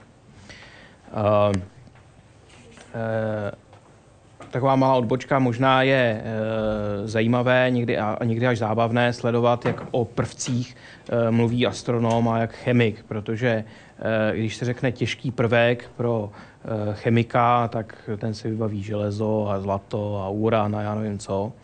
Když se řekne těžký prvek pro eh, astronoma, tak ten si vybaví cokoliv, co je těžší než helium. V první fázi vývoje vesmíru, to znamená do nějakých, řekněme, několika set milionů let po velkém třesku, Eh, tady nebylo v podstatě nic jiného než vodík a helium, malé množství eh, lítia. To, to podle simulací byly v podstatě všechny prvky, které mohly, mohly eh, vzniknout během, během mm, krátkých fází po velkém třesku. Všechny ostatní další prvky byly vytvořeny až nukleosyntézou ve hvězdných nitrech. Skutečně, když se podíváme na Eh, eh, velice staré hvězdy, které se nacházejí v kulových eh, hvězdokupách, tak tam obsah těžších prvků, tedy těžších, těžších než helium, je skutečně zanedbatelný v řádu deseti nebo setin procenta. U našeho slunce je ten podíl těžších prvků zhruba dvouprocentní A u hvězd, které v současné době vznikají v, centrálních, v centrální rovině naší galaxie, tak tam ta tam to procento těžkých prvků dosahuje přibližně 5% a z těch 5% nejzastoupenější je uhlík a kyslík což jsou tedy eh, v podstatě další, eh, další články toho, toho termojaderného řetězce.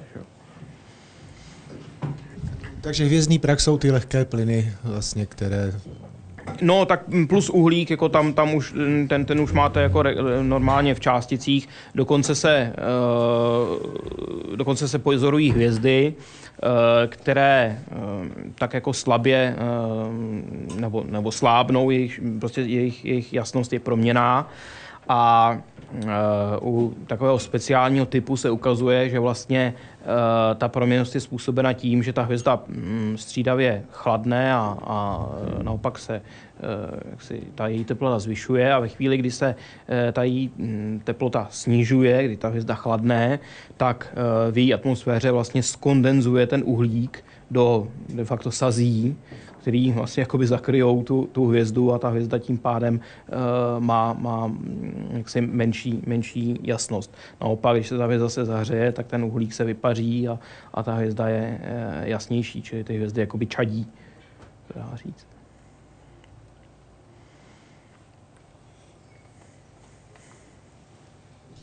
Můžu?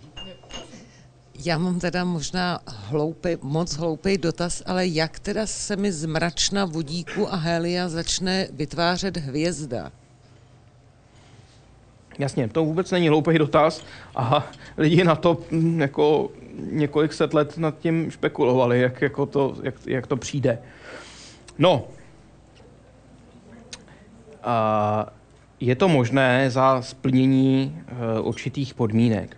Když vezmu obsah tady téhle té místnosti, zavřu ho do pytle a vyvezu ho na oběžnou dráhu někam daleko, kde prostě nebudou rušit uh, gravitačně okolní, uh, okolní uh, planety a okolní tělesa, tak stejně asi nikdo nebude předpokládat, že si všechny ty molekuly, co tady jsou, dají sraz v jednom bodě a tam vytvoří prostě nějakou, zárodek nějaký planety. Že? Neudělají to. Proč to neudělají? No, protože uh, ta přitažlivá síla, kterou na sebe můžou působit, což znamená převážně elektromagnetická síla, že jo, uh, působí za prvé jenom na nabité částice a za druhé uh, všechny ty částice tady létají poměrně velikou rychlostí. Eh, tudíž, když to řeknu laicky, tak než na sebe stačí zareagovat, než se stačí jedna všimnout druhý, tak už jsou někde úplně jinde. Čili to nás v podstatě vede eh, k závěru, že mají-li eh, ty částice nějakým způsobem kolabovat, mají-li na sebe působit gravitačně, případně elektromagneticky, tak musí v první řadě být dostatečně pomalé, což znamená chladné. A e, ve chvíli tedy, kdy e, ta teplota je na nějaké přijatelné úrovni typu e, typicky 10 kelvinů, víc ne, tak pak, pokud ten oblak ještě navíc má dostatečnou hustotu a dostatečnou hmotnost, tak pak z něj skutečně kolapsem může vzniknout hvězda.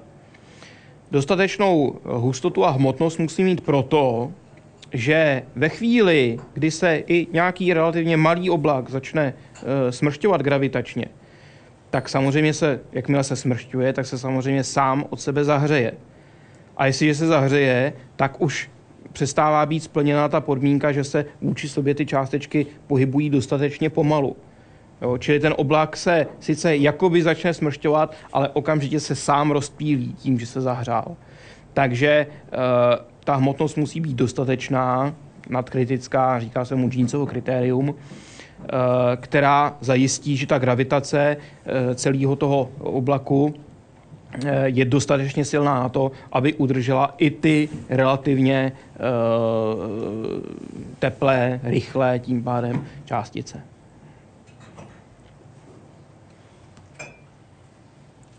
Já bych se chtěl jenom zeptat, jak jste mluvil, spíš je to otázka teda k vývoji naší sluneční soustavy, jak jste mluvil o tom, že meteority jsou pro nás zajímavé kvůli tomu, že to je nějaký materiál, který neprošel žádným geologickým vývojem, tak jestli, tak jak my máme nějaké meteority, které pochází impactem uh, na, na měsíc nebo na Mars, případně na nějaké planetky typu Vesta tak, tak jestli je možné, nebo jestli dokonce nemáme nějaký meteorit, který by, který by pocházel z impactu na Zemi z nějakého období jejího vývoje, takže bychom měli vlastně materiál, který uh, z povrchu Země, který by ale neprošel geologickým vývojem, což by asi bylo z hlediska uh, pro, hlavně pro geology zajímavý.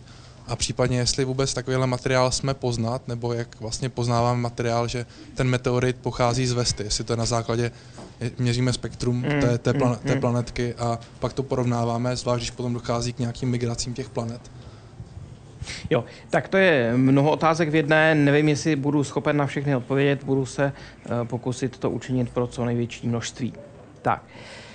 Uh, když najdeme nějaký meteorit, tak samozřejmě v první řadě přijdou ke slovu geologové, který v podstatě planetární vědy jsou dneska de facto jenom o geologii, který určí pravděpodobnosti, eh, s jakými eh, ten meteorit eh, vzniknul.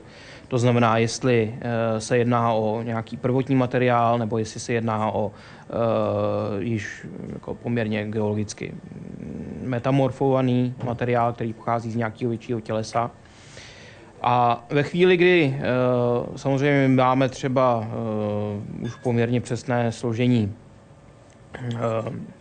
Známe přesné složení kůry Marsu, známe přesné složení eh, kůry Měsíce. Ve chvíli, kdy je mu nějakým způsobem tenhle meteorit podobný, tak se zkoumají eh, v podstatě drobné takové inkluze, eh, které v tom meteoritu zanechal vlastně ten samotný, ten samotný impact, respektive si to představíme, na Mars dopadne nějaké těleso, nataví část té jeho kůry a vyvrhne ji, vyvrhne ji pryč, pryč do vesmíru.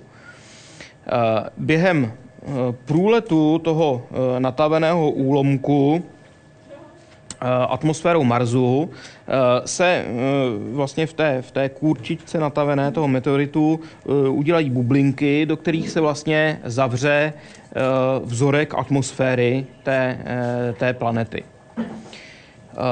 Potom po čase, po nějakých já nevím, střední doba je, mm, jsou řádově, myslím, miliony let v tom, v tom případě. Ten uh, shooter může doputovat k nám na Zemi. My ho tady analyzujeme a samozřejmě ta atmosféra toho Marsu se mohla uh, za tu dobu změnit. Že? Co se ale nemění, co zůstává v atmosféře stabilní, je obsah vzácných plynů který s ničím nereagují a tudíž eh, nemají, nemají jak, eh, jak z té atmosféry zmizet. Navíc eh, jsou většinou poměrně těžké, že jo, s výjimkou, s výjimkou helia, čili nějak neunikají. No a eh, to je, eh, to je v podstatě eh, ten hlavní tracer, který, který my máme, kdy tedy řekneme, ano, prostě složení vzácných plynů, který má každý planeta jiná, ukazuje, že tenhle ten, tenhle ten kámen zrovna je, je z Marsu.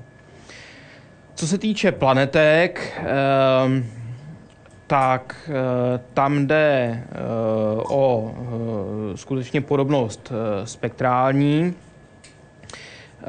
přičemž uh, já nejsem odborník na tuhle situaci, na tuhle problematiku, takže si to musím trošku ujasnit nejdřív. Uh, Přičemž samozřejmě tady, tady hraje velkou roli statistika. Ukazuje se, že většina meteoritů, které přicházejí na Zemi a které pocházejí z planetek, přichází z určité skupiny planetek do které třeba patří, patří i ta Vesta. No.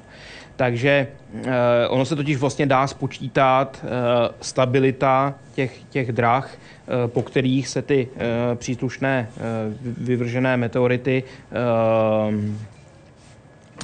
nachá, pohybují, než, než dopadnou na Zemi. Jo? Čili v podstatě tím výpočtem my docházíme k tomu, že já nevím, tolik a tolik procent by mělo být těchto, tolik a tolik procent těchto. Čili máme v podstatě určitá vodítka, eh, kudy jít, abychom opravdu nemuseli eh, při nalezení nějakého kamene eh, vyskoumat jaksi složení celé sluneční soustavy, abychom zjistili, odkud, odkud ten daný šutr přichází.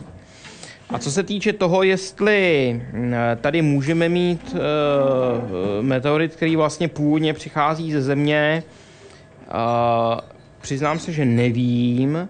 Eh, ta pravděpodobnost, že se na Marsu eh, nachází meteorit ze Země, je řádově menší než pravděpodobnost, že se na Zemi nachází meteorit z Marsu. Uh,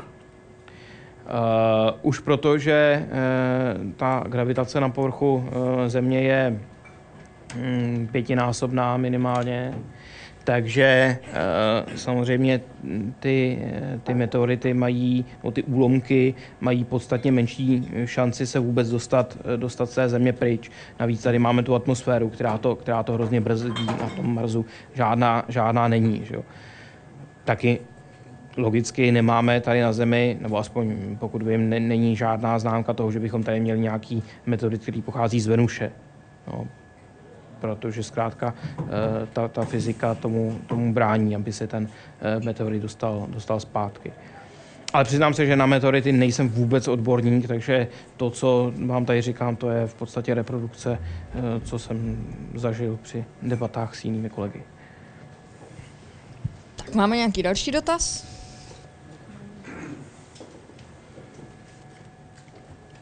Vy jste na, na úvodu říkal, na úvod říkal, že v podstatě vznik planety je poměrně běžný průvodně vzniku té centrální hvězdy. Eh, existuje teda nějaký odhad, jestli eh, jaký procento planet, jaký procento hvězd disponuje tím planetárním systémem? Uh, tak uh, velice vysoký procento. Řekl bych, že uh, převyšující osmdesátku. Většina, drtivá většina hvězd bude, eh, bude eh, zřejmě obklopená eh, nějakými, nějakými obíhajícími tělesy. Náš výzkum se ale samozřejmě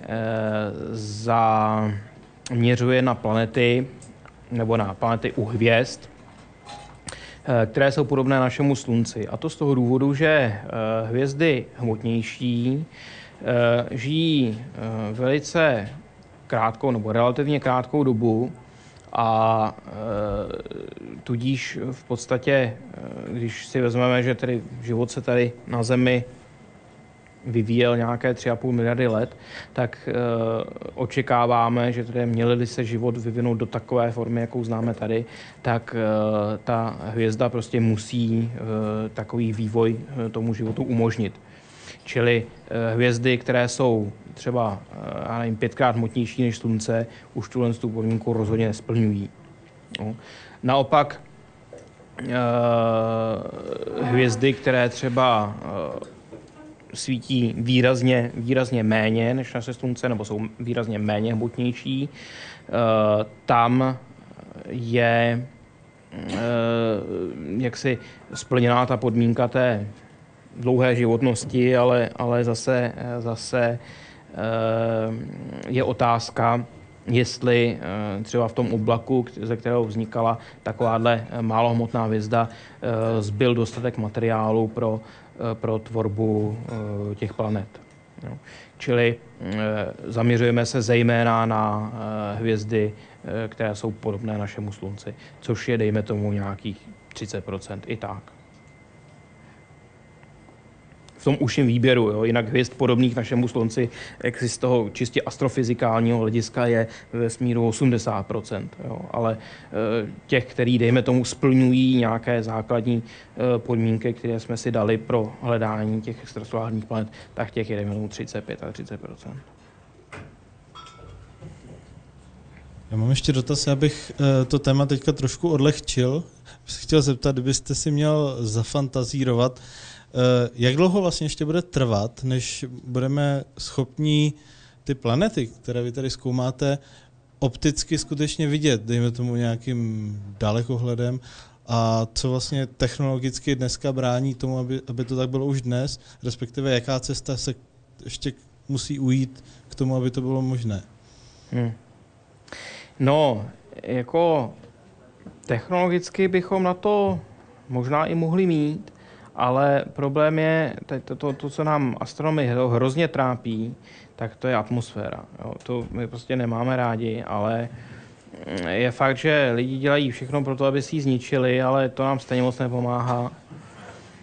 Ale uh, jaksi turbulence v naší atmosféře uh, jsou takového řádu, že je vlastně bez využití nějaké aktivní a adaptivní optiky nemožné v podstatě pozorovat Eh, detaily na planetách naší sluneční soustavy, natož eh, někde, někde v nějakých extrasolárních eh, systémech. Když porovnáme snímky zabolova dalekohledu, který pořídil, který pořídil, který snímkoval Neptun, Eh, s těmi, které známe eh, ze Země, tak stejně prostě musíme říct, ano, ten, ten Hubbleův dalekohled prostě nám aspoň teda ukázal, že eh, na tom Neptunu zmizela temná skvrna. Tady ze Země jsme to zjistili, takže jsme postavili kekově dalekohledy, že desetimetrové. A to jsou na to dva.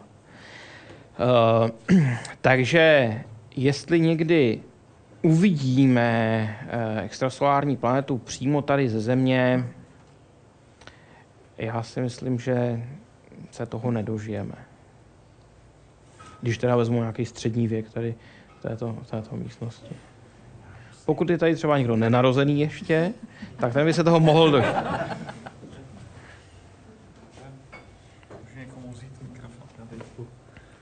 Tak já vás chytím za slovo okamžitě, protože vy jste říkal, že uvidíme tady ze země. A já vím, že existuje projekt na Uh, pochopitelně jednak jsou kosmické dalekohledy, ty jsme si trošku ukazovali, jste ukazoval, ale je projekt na uh, dalekohled, který by měl být uh, usazený na měsíci a měl by mít tekutý zrcadlo. A to zrcadlo je dostatečně velký. Teda, no je fakt, že v projektech je kde co, ale pak se toho nic nepostaví, no, ale to je zase jiná otázka. Tak jestli by bylo možné vidět to nějakou podobnou optikou, já nevím. uh, takhle.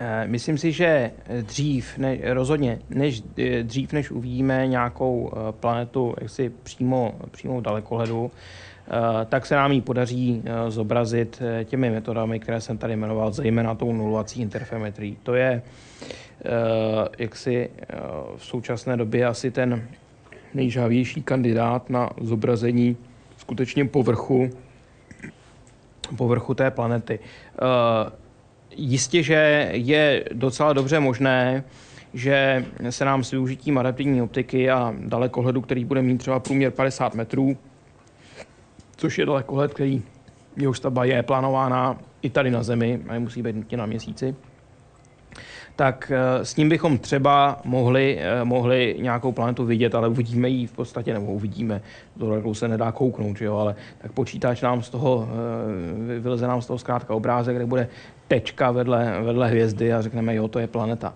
Ale abychom viděli přímo na povrch té planety, tak samozřejmě na to si myslím, že nestačí ani dalekohled na povrchu měsíce, byť s velkým zrcadlem, protože konkrétně u toho projektu Darwin se počítá s tím, že eh, by interferometicky měl být rozlišitelný povrch eh, s přesností, eh, tuším, že nějakých 500 km na pixel, ale základná toho dalekohledu má být, tuším, že 2,5 milionu kilometrů.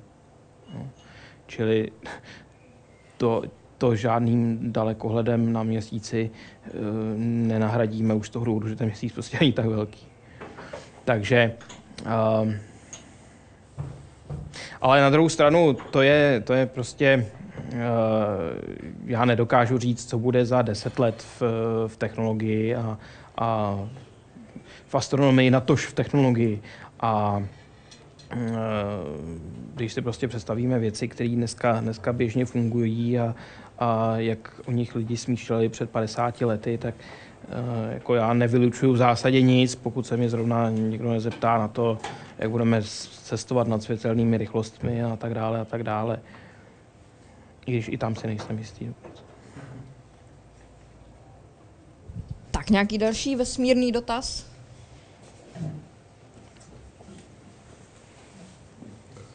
Průběhu přednášky tady padlo, padla zmínka o tom, že většina vesmíru se stále skládá z vodíku, z helia, z těch lehčích prvků. Fakt je, že u nás na Zemi najdeme samozřejmě ty těžší prvky od uranu dále. Co to vypovídá o historii Země a o vzniku a vlastně historii celé naší sluneční soustavy? No, eh, naštěstí to do ní dobře zapadá, respektive je to jeden eh, vlastně eh, ze stavebních, stavebních kamenů té teorie, protože ve chvíli vlastně, kdy vzniknul ten prachoplynný disk, tak to, že se skládal z různých látek, které uh, vlastně byly schopny kondenzovat při různých teplotách, vlastně předurčilo, jakým způsobem budou uh, vypadat ty, uh, ta tělesa, která se z něj vytvoří. Čili ty, ty refraktorní, ty, ty, ty těkavé látky zůstaly delší dobu v plném stavu a byly tím hvězdným větrem odfouknuty do zdálnějších končin. Eh, to je důvod, proč tady na těch terestrických planetách nacházíme zejména ty těžké, těžké prvky.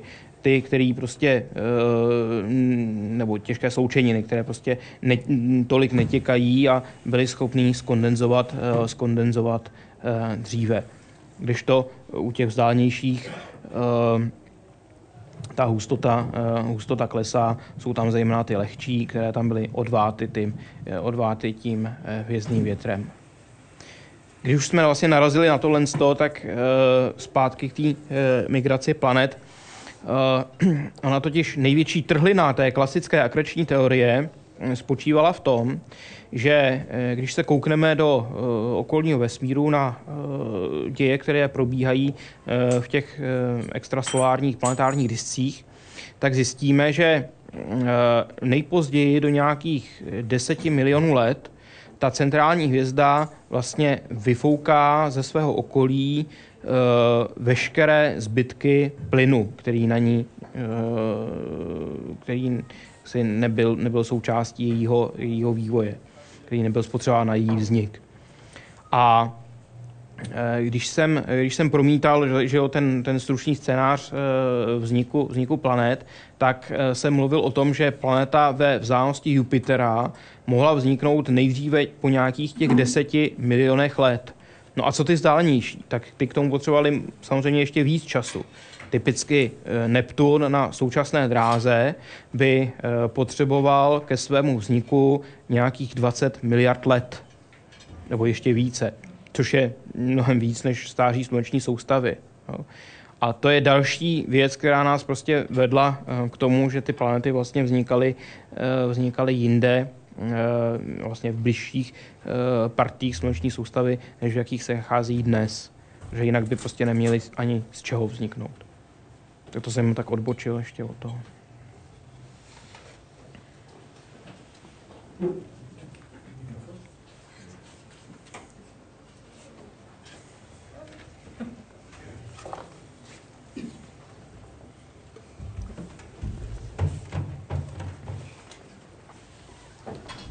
Já bych zkusil přejít z dalekého vesmíru zase naopak do sluneční soustavy a Četl jsem loni eh, jeden článek o tom, že by eh, za vnější hranici Kuiperova pásu se mohly nacházet planety o velikosti měsíce, dvou, deseti měsíců maximálně. Eh, vychází ze sluneční aktivity, několik autorů to dokonce popsalo i ze sluneční aktivity, že by se v tomto klastru měly nacházet planety právě do velikosti půl země zhruba. Je, jak se na to díváte, jestli je to možné? Mm, no, Tak uh, v první řadě ty, uh, ta tělesa, která by se tam uh, musela nacházet, nebo která by se tam takto hmotná nacházela, by nutně musela vzniknout v bližších částech sluneční soustavy. To znamená, muselo by se jednat o tělesa pocházející původně, řekněme, typicky z drahy, eh, z, mm, eh, z drah mezi, mezi Zemí a Jupiterem. Současné eh, teorie nebo současné modely ukazují, že typicky embryí, planetárních embryí o hmotnosti v řádu eh, měsíců až desítek měsíců. Tady bylo eh, maximálně několik set. Eh, čili, že by se nějaké těleso vlastně udrželo na stabilní dráze, v Kajprově pásu je podle mě velice málo pravděpodobné. Většina těch těles byla buď akerována do většího anebo uh, vypuzená, vypuzená z toho systému. Uh, myslím si, že se dočkáme ještě mnoha objevů uh, planet, teďka jsem chtěl říct planet, ale to nejsou planety, jsou to trpasličí planety. Mnoha objevů planet, ne, ne, a řekl jsem to. tak mnoha objevů těles, srovnatelných třeba s Plutem nebo s Eris, ale že bychom našli těleso velikostí srovnatelné s měsícem, to, si, to, to bych si netroufal tvrdě. Myslím, že ne. Taky se můžu něco zeptat? Určitě. Více pozemského. Já jsem nedávno přišla domů, zapnula televizor a někde v polovině filmu o tom ruském meteoritu a tam teda ukazovali a mluvili o tom, že jak ruský meteorit prostě vybuch, tak se utvorila nějaká vzduchová bublina, která způsobila to, že tam ty stromy radiálně popadaly, ale potom tam ty expedice, co jich spoustu nasledovala, žádné zbytky nenašli. Ale teďka to hledají několik kilometrů daleko, prostě od toho centra a radiálně a v těch važinách nacházejí velké kusy meteoritů. No tam ukazovali prostě spousty těch meteoritů takových. Tak jestli to je vůbec pravda, jestli je pravda, tak jestli se to sleduje, odkud teda ty meteority přelitují. Jo, já se přiznám, že na tuto problematiku nejsem, nejsem asi ten pravý, kdo by měl odpovídat, nejsem na to odborník, ale uh, pokud vím, tak uh, to těleso, které mělo vlastně způsobit ten pád toho takzvaného tungurského meteoritu, které, které dopadlo jako takzvaný tungurský meteorit, mělo průměr řádově kolem 100 metrů. Eh, ve chvíli, kdy eh, takovéhle těleso vstupuje do eh, naší atmosféry, tak vlastně dojde k tomu, že se před ním vytvoří jakýsi vzduchový poštář, kapsa, která plynu, který je nesmírně žhavý, ta teplota dosahuje 15, no, i přesahuje 15 000 stupňů. A samozřejmě tím, jak to těleso ten eh, poštář eh, tlačí, tak ten zpětný, eh, zpětný ráz způsobí v podstatě rozmetání tohle z toho, tohle z toho té, té skály nebo toho úlomku v podstatě na prach. Jak drobný jsou tyhle ty fragmenty, přiznám se, vůbec, vůbec nevím, jestli to mohou, jestli jsou to uh, prachové částice, které se prostě rozptýlí, anebo jestli to mohou být kusy, které potom nějak uh, dopadnou a které lze nalézt. Uh,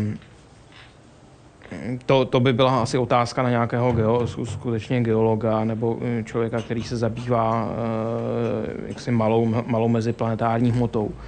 Ale eh, pokud já vím, tak jedna z teorií z těch pravděpodobnějších říká, že se vlastně jednalo o kus jádra Enckelovy komety, Eh, což je z principu materiál velice málo eh, kompaktní, velice málo soudržný, takže Eh, si myslím, že takový materiál by se skutečně eh, jaksi rozptýlil do velice, velice malých zrn a že by z nich zůstaly nějaké velké kusy. Ale to už jsou skutečně jenom, jenom jaksi moje, moje odhady, takže no, v první řadě by to asi... Pravděpodobně. V první, chvíli by, v první řadě by to chtělo vidět, co, co, co to bylo, protože vím, že zrovna o Tunguském meteoritu e, byl natočen pořad Eh, velice nešťastného, nešťastného cyklu české televize, který se jmenoval Detektor, eh, který byl, který byl zastaven jaksi na eh, protest mnoha, mnoha lidí, kteří mají k vědě aspoň nějaký vztah, protože to byla absolutní služka blábolů, takže jestli to byl tento, tento pořad, já jsem ho neviděl, tak samozřejmě pak, pak jako asi není o čem diskutovat, ale Nem, nemám k tomu dostatek no, Můj informací. otec byl v jedné expedici poslední toho Kulika, mm-hmm. který, který on už od, od tamtud odjížděl a nic nenašli, ani předtím, ani potom teda, to je, kromě těch stromů, že jo. A v tomhle filmu taky říkali, že teprve teď, v této době, zase uh, nacházejí uh, v těch stromech takové drobné částečky, které do nich pronikly. Tak to je samozřejmě tak, jak se, tak, jak se prostě vyvíjí technologie a, a tak, tak se vyvíjí nové metody, nové metody výzkumu, takže uh, určitě je možné, že přestože jaksi eh, expedice za posledních 100 let tam na tom místní nic našli, tak je možný, že, eh, že tedy se podaří analýzou prostě takovýchhle mikroskopických de facto prostě detektivními metodami, že se podaří něco dohledat, ale uh, o tom já opravdu už nic, už, už nic nevím. No, škoda, já to neviděla celé, tak nemůžu jako říct. Asi potom budu, budu to hledat. Dobrý den, eh, já bych měl dotaz eh, za prvý, eh, když jste mluvil o těch detekčních metodách, abyste zjistili, jestli vůbec nějaká hvězda u, těch, u toho slunce je, tak mě zajímalo, jaká je vlastně vůbec vzdálenost, na které tato metoda použitelná, a jestli je nějak srovnatelná s tou vzdáleností, na kterou jsme schopný vůbec si všimnout, že tam nějaká hvězda je. Je, je, ještě jednou, o jaké metody mluvíte? No, těch, ty metody, které na zjištění, jestli ta sluneční, jestli to slunce, jestli kolem ní obíhají nějaké planety. Mm-hmm. Případně jaké. No, uh, tak samozřejmě, jak, jak která metoda. Uh, třeba taková astrometrická metoda, která uh, tedy měří vyloženě to, jak se ta hvězda hýbe na vzdáleném nebeském pozadí, tak ta její přesnost samozřejmě bude klesat se vzdáleností, protože čím dál bude ta hvězda, tím se vám ten pohyb bude zdát menší, menší a menší. Uh, naproti tomu uh, třeba metoda radiálních rychlostí, tak ten posun nebo posun těch čar ve spektru je nezávislý na tom, jak je ta hvězda, jak je ta hvězda daleko. Eh, samozřejmě eh, to spektrum bude časem deformováno interakcí toho světla s mezihvězdnou látkou, která, eh, která, je, která stojí v cestě vlastně mezi tou hvězdou a, a, a vámi.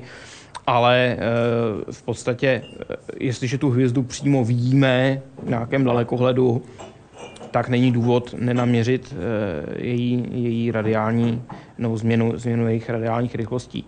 Eh, stejně tak ta metoda tranzitu nebude nějakým vážným eh, způsobem záviset na jejich vzdálenosti, čili eh, v tom problém není. Tam problém, problém je spíš v tom, že těch hvězd, když prostě jdeme do větší vzdálenosti, tak těch hvězd přibývá, že jo, v podstatě se třetí mocninou, a teďka jsem to ano, se třetí mocninou, eh, čili eh, myslím, že je problém spíš ty hvězdy všechny proměřit, jo, než se zabývat tím, jestli nejsou dostatečně daleko. Samozřejmě my si budeme v první řadě zabývat těmi, co jsou blízko. Že jo.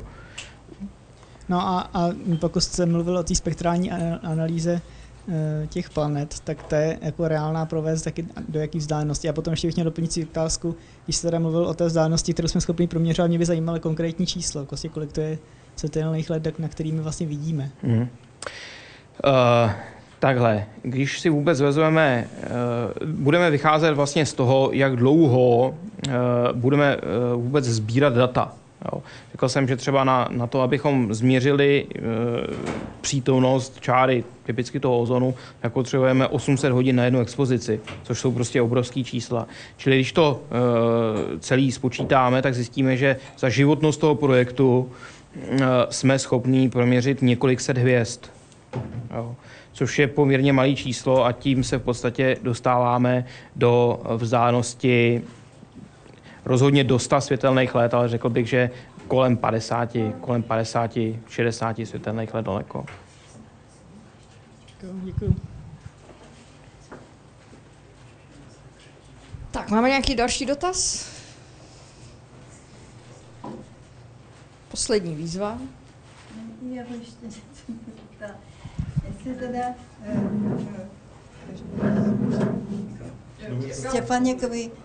Štěpaněkovi jestli teda v Štefánikově eh, observatorii je knihovna.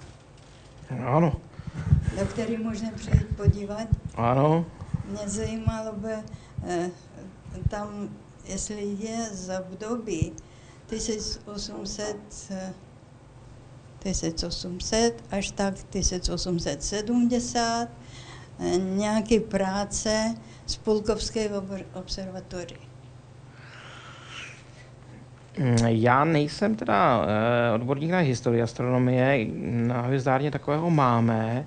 Uh, přiznám se, nevím, ale je to možné. A možné tam přijít? Je, je, možné, je, je možné tam přijít, eh, otevírací doba, z hlavy nevím, ale je na webu. Dobře, Myslím, že to bývají to pondělky, úterky a čtvrtky. Ale na, na, na, na, na, na webu je otevírací doba knihovny, mm-hmm. takže je možné tam přijít. Díky. Tak já myslím, že skončit pozvánkou do Štefánikovy hvězdárny by bylo docela stylové, pokud tady ještě někdo si nerozmyslel nějaký poslední dotaz. Rád bych vás pozval, abyste se koukli na nějakou extrasolární planetu, ale bohužel zatím nemohu sloužit. Eh, takže doporučíme pro zájemce webové stránky eh, www.observatory.cz tak a e, není-li tedy žádný dotaz, tak já moc krát děkuji panu Jakubu Rozehnalovi za to, že s námi tady strávil dvě, já myslím, že velmi příjemné hodinky. Děkujeme. Taky děkuji.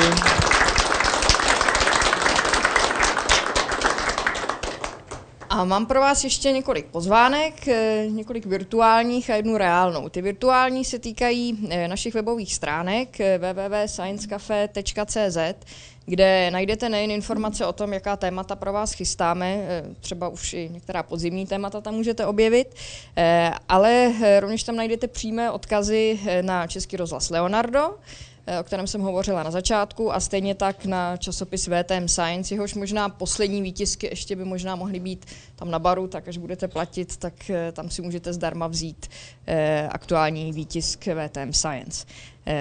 Ta Poslední virtuální pozvánka eh, se týká eh, dalšího komunikačního kanálu, který jsme eh, nedávno zprovoznili a se jedná o, o veřejný profil na komunitní síti Facebook, takže pokud chcete dostávat informace i tímto způsobem, tak se můžete k nám přihlásit a díky kolegovi Honzovi Vršinskému máme profil i na Twitteru, je to tak.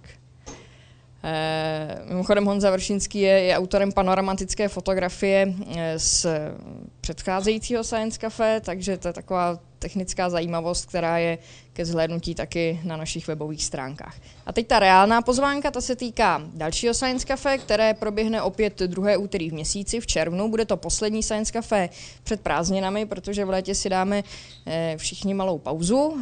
Naším červnovým tématem bude fitoremediace, což je, což je metoda eh, čištění třeba kontaminované, kontaminované půdy za pomoci rostlin, čili se můžeme dozvědět něco o tom, jak rostliny napomáhají čištění půdy, ale třeba i vzduchu nebo vody, jak dlouho takový proces trvá a jaké jsou jeho výhody a nevýhody. A v aktuálním čísle VTM Science, které kolega z VTM Science ukazuje, tak tam, tam najdete i rozhovor už k tomuto tématu. A naším hostem bude pan doktor Tomáš Vaněk eh, z Akademie věd, eh, plus ještě, ještě eh, další host, kterého vám zatím neprozradíme. Tak já myslím, že už je to asi úplně všechno, pokud jsem na něco nezapomněla. Takže já vám moc krát děkuji za to, že jste přišli a budu se těšit příště, čili v červnu, je to tuším 9. června, od 19 hodin opět tady v kavárně potrvá. Děkuji za pozornost a přeju příjemný zbytek dne.